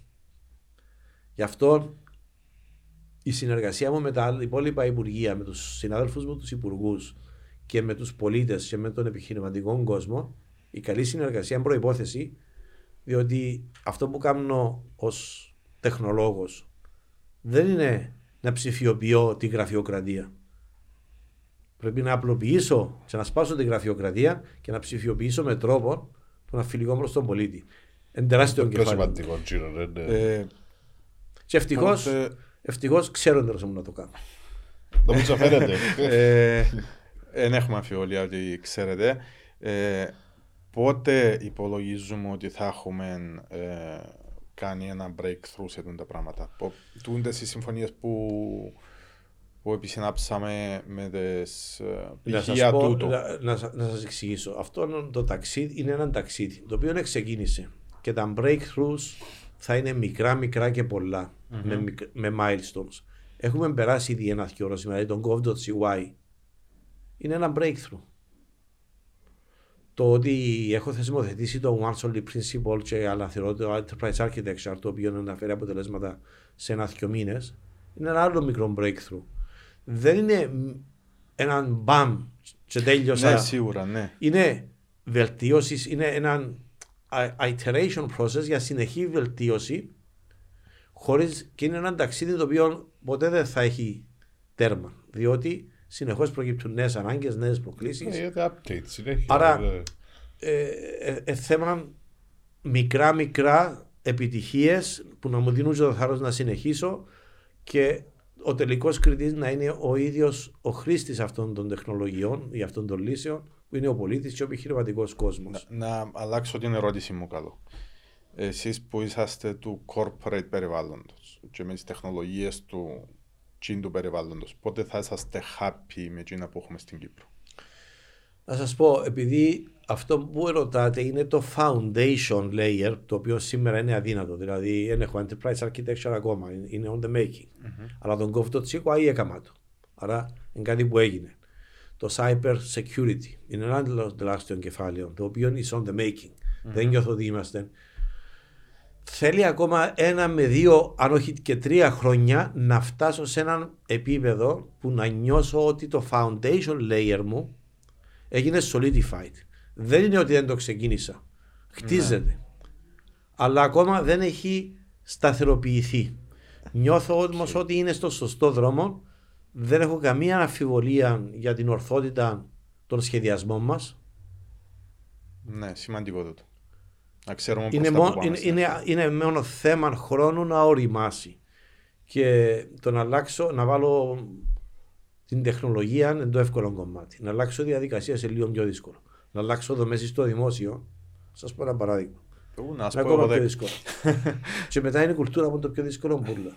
Την Όταν κουλτούρα, ψηφιοποιήσαμε τις κοινωνικές ασφαλίσεις, τα γραφεία των κοινωνικών ασφαλίσεων που είναι Κύπρια απασχολούν 55-57 άτομα που ήταν στα ταμεία να δέχονται πληρωμές.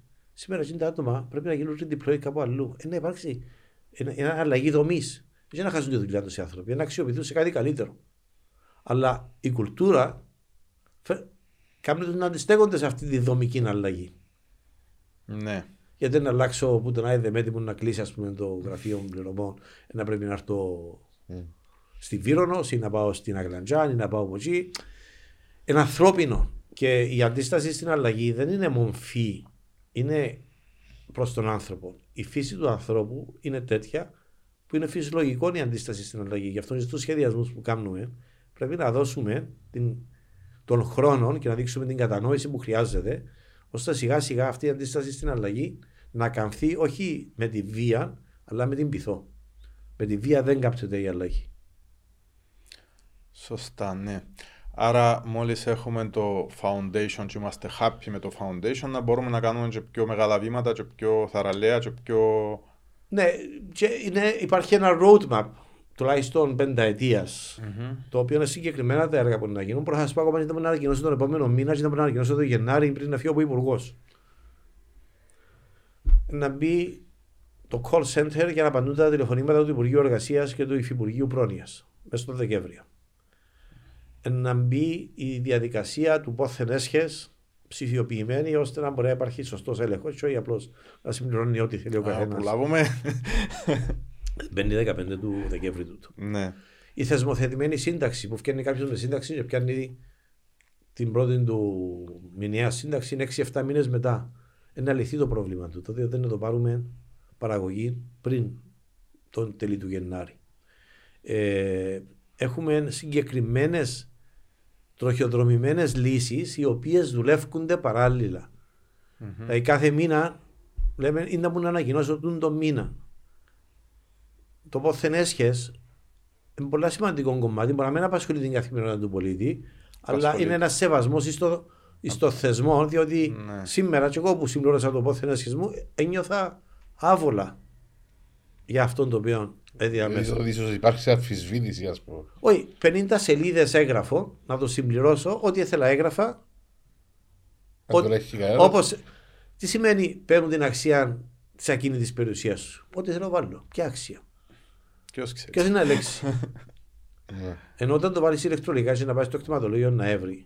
Και προσδιορίζεις ότι η αξία που να βάλεις πρέπει να είναι αγοραία αξία, αν δεν αγόρασες, αν είναι εκτινομικό να πεις εκτινομικό, και σημερινή αξία με βάση τη σημερινή εκτίμηση του εκτιματολογίου. Πλέον η ψηφιοποίηση υποχρεώνει να. Να έχεις κάποια καλούπια, ναι.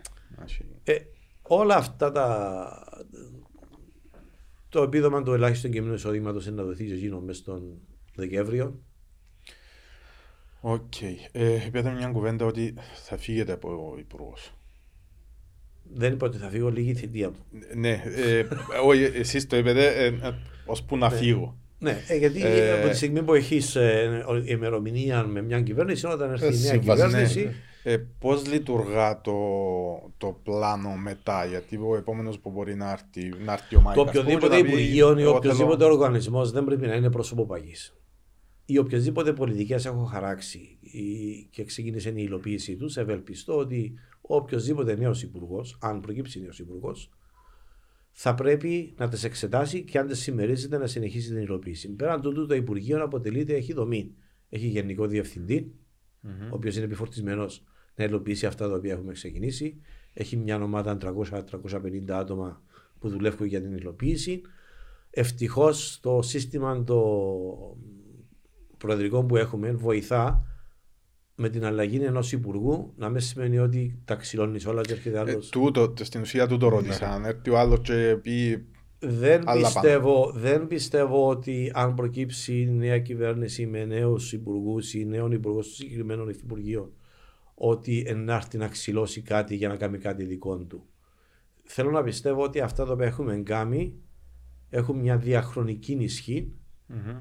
Ελπίζω να τα κάνει καλύτερα από ό,τι τα έχω σχεδιάσει εγώ και να τα εμπλουτίσει με ακόμα περισσότερα έργα. Δεν υπάρχει κάτι που να είναι ε, αμφιλεγόμενο, να είναι controversial ναι. για να πει τούτο νόη σταματώ το. Τι, τι είναι να πει, ε, θα κάνω enterprise architecture ή θα κάνω cloud policy ή θα κάνω once only principle. Ε, τούτα είναι πολιτικές, τις οποίες έχουν πλέον είναι institutionalized. Άρα υπάρχει πλάνο το οποίο ε, κατά πάσα πιθανότητα Αν με θα ρωτάτε συνεχίσει. στον οποιοδήποτε νέο υπουργό προκύψει, στο βαθμό που αυτός ή αυτή το επιθυμεί, εγώ θα είμαι δίπλα του να τον συμβουλεύσω, να είμαι ο μέντορας του για να συνεχίσει και να βελτιώσει αυτό το οποίο είναι υπό σχεδιασμό και υλοποίηση αυτή τη στιγμή. Και θα το κόψουμε να το παίξουμε το Φεβράρι. Εντάξει. Εγώ παρακαλώ να μείνει ο κύριος Κόκκινος στη θέση του. Ε, εντάξει, οκ. Ε, τα έργα που- Ε, Δεν ό,τι θέλεις. Ναι, ε, η προσωπική μου... Κύριε, ε, Oh. Πήρε μας ώρα η αλήθεια, φάμε σας τη μέρα σας. Αν έχουμε μου. κάτι να προσθέσουμε για να... κάτι Όχι, που ένα θέλετε μήνυμα, να ένα πείτε μήνυμα εσείς, προς ναι. τους νέους, το οποίο είναι κάτι το οποίο μια νύχτα είπα το στο γιο μου και ένα φίλο του που με ρώτησε ο φίλος του, Κύριε Κόκκινε, ποιο είναι το κλειδί της επιτυχίας στην καριέρα σας. Και του λέω καταρχήν δεν υπάρχει αυτό το πράγμα επιτυχία καριέρας. Οκ. Αν εσύ βλέπεις στο πρόσωπο μου πετυχημένη καριέρα, για μένα αυτή είναι η αναγνώριση. Αλλά το πετυχημένη καριέρα για τον καθένα είναι εντελώς διαφορετικό και υποκειμενικό. Για κάποιον καριέρα είναι να ασχοληθεί με το κυνήγι του και να έχει μια ισορροπία ζωής. Κάποιο να ασχοληθεί με φιλανθρωπικό, κάποιο να ασχοληθεί με τα sports, κάποιο να ασχοληθεί ε, με την εκκλησία. Ε, ε, ε, ε, σχετικό. Όμως, αν εσύ θεωρείς καριέρα πετυχημένη, τούτο που έχω διανύσει εγώ, είναι πάρα πολύ απλή η συνταγή. Σκληρή δουλειά, χαμόγελο, και θα εξηγήσω τι εννοώ χαμόγελο, ήθος και αξίες. Και δεν υπάρχει κλειδί. Δεν υπάρχει άλλο. Τού- τούτε- δηλαδή, σκληρή δουλειά. Γιατί χωρίς σκληρή δουλειά δεν μπορείς να πετύχεις τίποτα. Χαμόγελο τι σημαίνει; Να, να δείχνεις κατανόηση και ανεκτικότητα ακόμα και στους πιο μεγάλους σου εχθρούς ή τους, αυτούς που σε αφισβητούν ή που σε υποσκάπτουν. Χρειάζεται αυτοπεποίθηση και ανωτερότητα. Αυτό σημαίνει χαμόγελο. Ναι. Αυτό πεποίθηση, ναι. Σωστό. Αν δεν έχεις αυτοπεποίθηση και κάθε ένας που να σου. Κάθε σκύλος που να σου λάξει σταματά να του ρίχνεις πέτρες, Πρέπει να πιστεύεις στον εαυτό σου. φεύγεις που το στόχος σου. Ή κάνεις slow down που το στόχος σου. Ναι.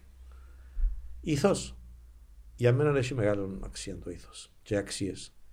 Και είναι κάτι που ήμουν τυχερός, οι γονείς μου, η κοινωνία να μου τα δώσει. Δεν ήρθαν έμφυτα τα πράγματα. Δεν είναι έμφυτα. Τα καλλιεργεί η κοινωνία και η οικογένεια. Γι' Το αυτό περιβάλλον σου. Στην αρχή εδώ. της συζήτησης μας είπα ότι ήθος και αξίες και οι γονείς πρέπει να πάνε πίσω στο σχολείο. Αυτά. Αυτά. Ε, για τον επόμενο καλεσμένο. Ε, είπε- είπε μας για την κυρία μου Ναι. 4 χρόνων. Άρα Εγώ θα, απαντήθηκε η θα ερώτηση. ζητήσω το όνομα της. Όταν μπορείτε θα πάρω ένα τηλέφωνο να μου το πείτε. Και θα προσπαθήσω να την πείσω να έρθει να μας μιλήσει. Ναι. Ναι. Ε, το μόνο που μπορώ να υποσχεθώ, θα προσπαθήσω. Βέβαιω ένας άνθρωπος 84 χρονών να είναι τελειόφυτος Πανεπιστημίου Κύπρου. Καταλαβαίνετε πόσο ένα απόθεμα σθένους, επιμονής και προσιλωμένος στο στόχο και το όραμα του ήταν και το άτομο. Είναι τεράστιο για μένα το πράγμα. Μακάρι να καταφέρω Μακάρι να να έρθει έρθει να να μιλήσει. μοιραστεί μαζί μας την Αν δεν ιστορία. έρθει η κυρία, ποιος θα θέλατε να δείτε ε, που πιστεύει ότι μπορεί να βοηθήσει το- τα παιδιά, τα νεαρά παιδιά να ακολουθήσουν; Ε, από τους καλεσμένους σας που έχω δει, νομίζω ότι έχετε την ικανότητα να θυκελέτε μόνοι σας. Εκείνου που νο- μπορούν να βοηθήσουν καλύτερα στα δικά σας μηνύματα που θέλετε να περάσετε στον κόσμο. Υπάρχουν πάρα πολλοί, εξαρτάται που θέλεις να ενσκύψεις. Εγώ νιώθω ότι οι άνθρωποι της ε, παιδείας οι οποίοι και των γραμμάτων έχουν μεγάλη θέση σε αυτόν το χώρο. Ε, καλέσαμε αρκετούς, αλλά δεν τους έγιναν από το Υπουργείο να μιλούν. Δεν ξέρουμε γιατί το πράγμα. Ε, ναι, καταλαβαίνω το το Υπουργείο ούτε Παιδείας εμείς. δεν, Δεν τους επιτρέπει, δεν δεν ξέρουμε επιτρέπεται να γιατί. μιλούν. Ε, βλέπετε, βλέπετε τις αδυναμίες που έχουν. Ναι. Ε, Οκ. Ε, Σας ευχαριστώ πολύ. Εμείς εμείς ευχαριστούμε. ευχαριστούμε, Ελπίζω να περάσαμε. σας κουράσαμε και να περάσετε Όχι, είναι χαρά μου. όμορφα. Η Ελεάνα, αυτά που είπα, θα σας το πει ότι τα λέω καθημερινά σε συναντήσεις στο γραφείο μου, σε νέους ανθρώπους. Και είναι, είναι και η ίδια ένα νέος Ελπίζω να μας επανέλθει η κυρία ε, Ιδέα, να το σημειώνω. Εξοικονομήσαμε σας αρκετό χρόνο το βίντεο να το δουν αρκετοί νέοι, so κάναμε το λίγο μας. Σας ευχαριστώ πολύ. Thank you Εμείς very much. ευχαριστούμε.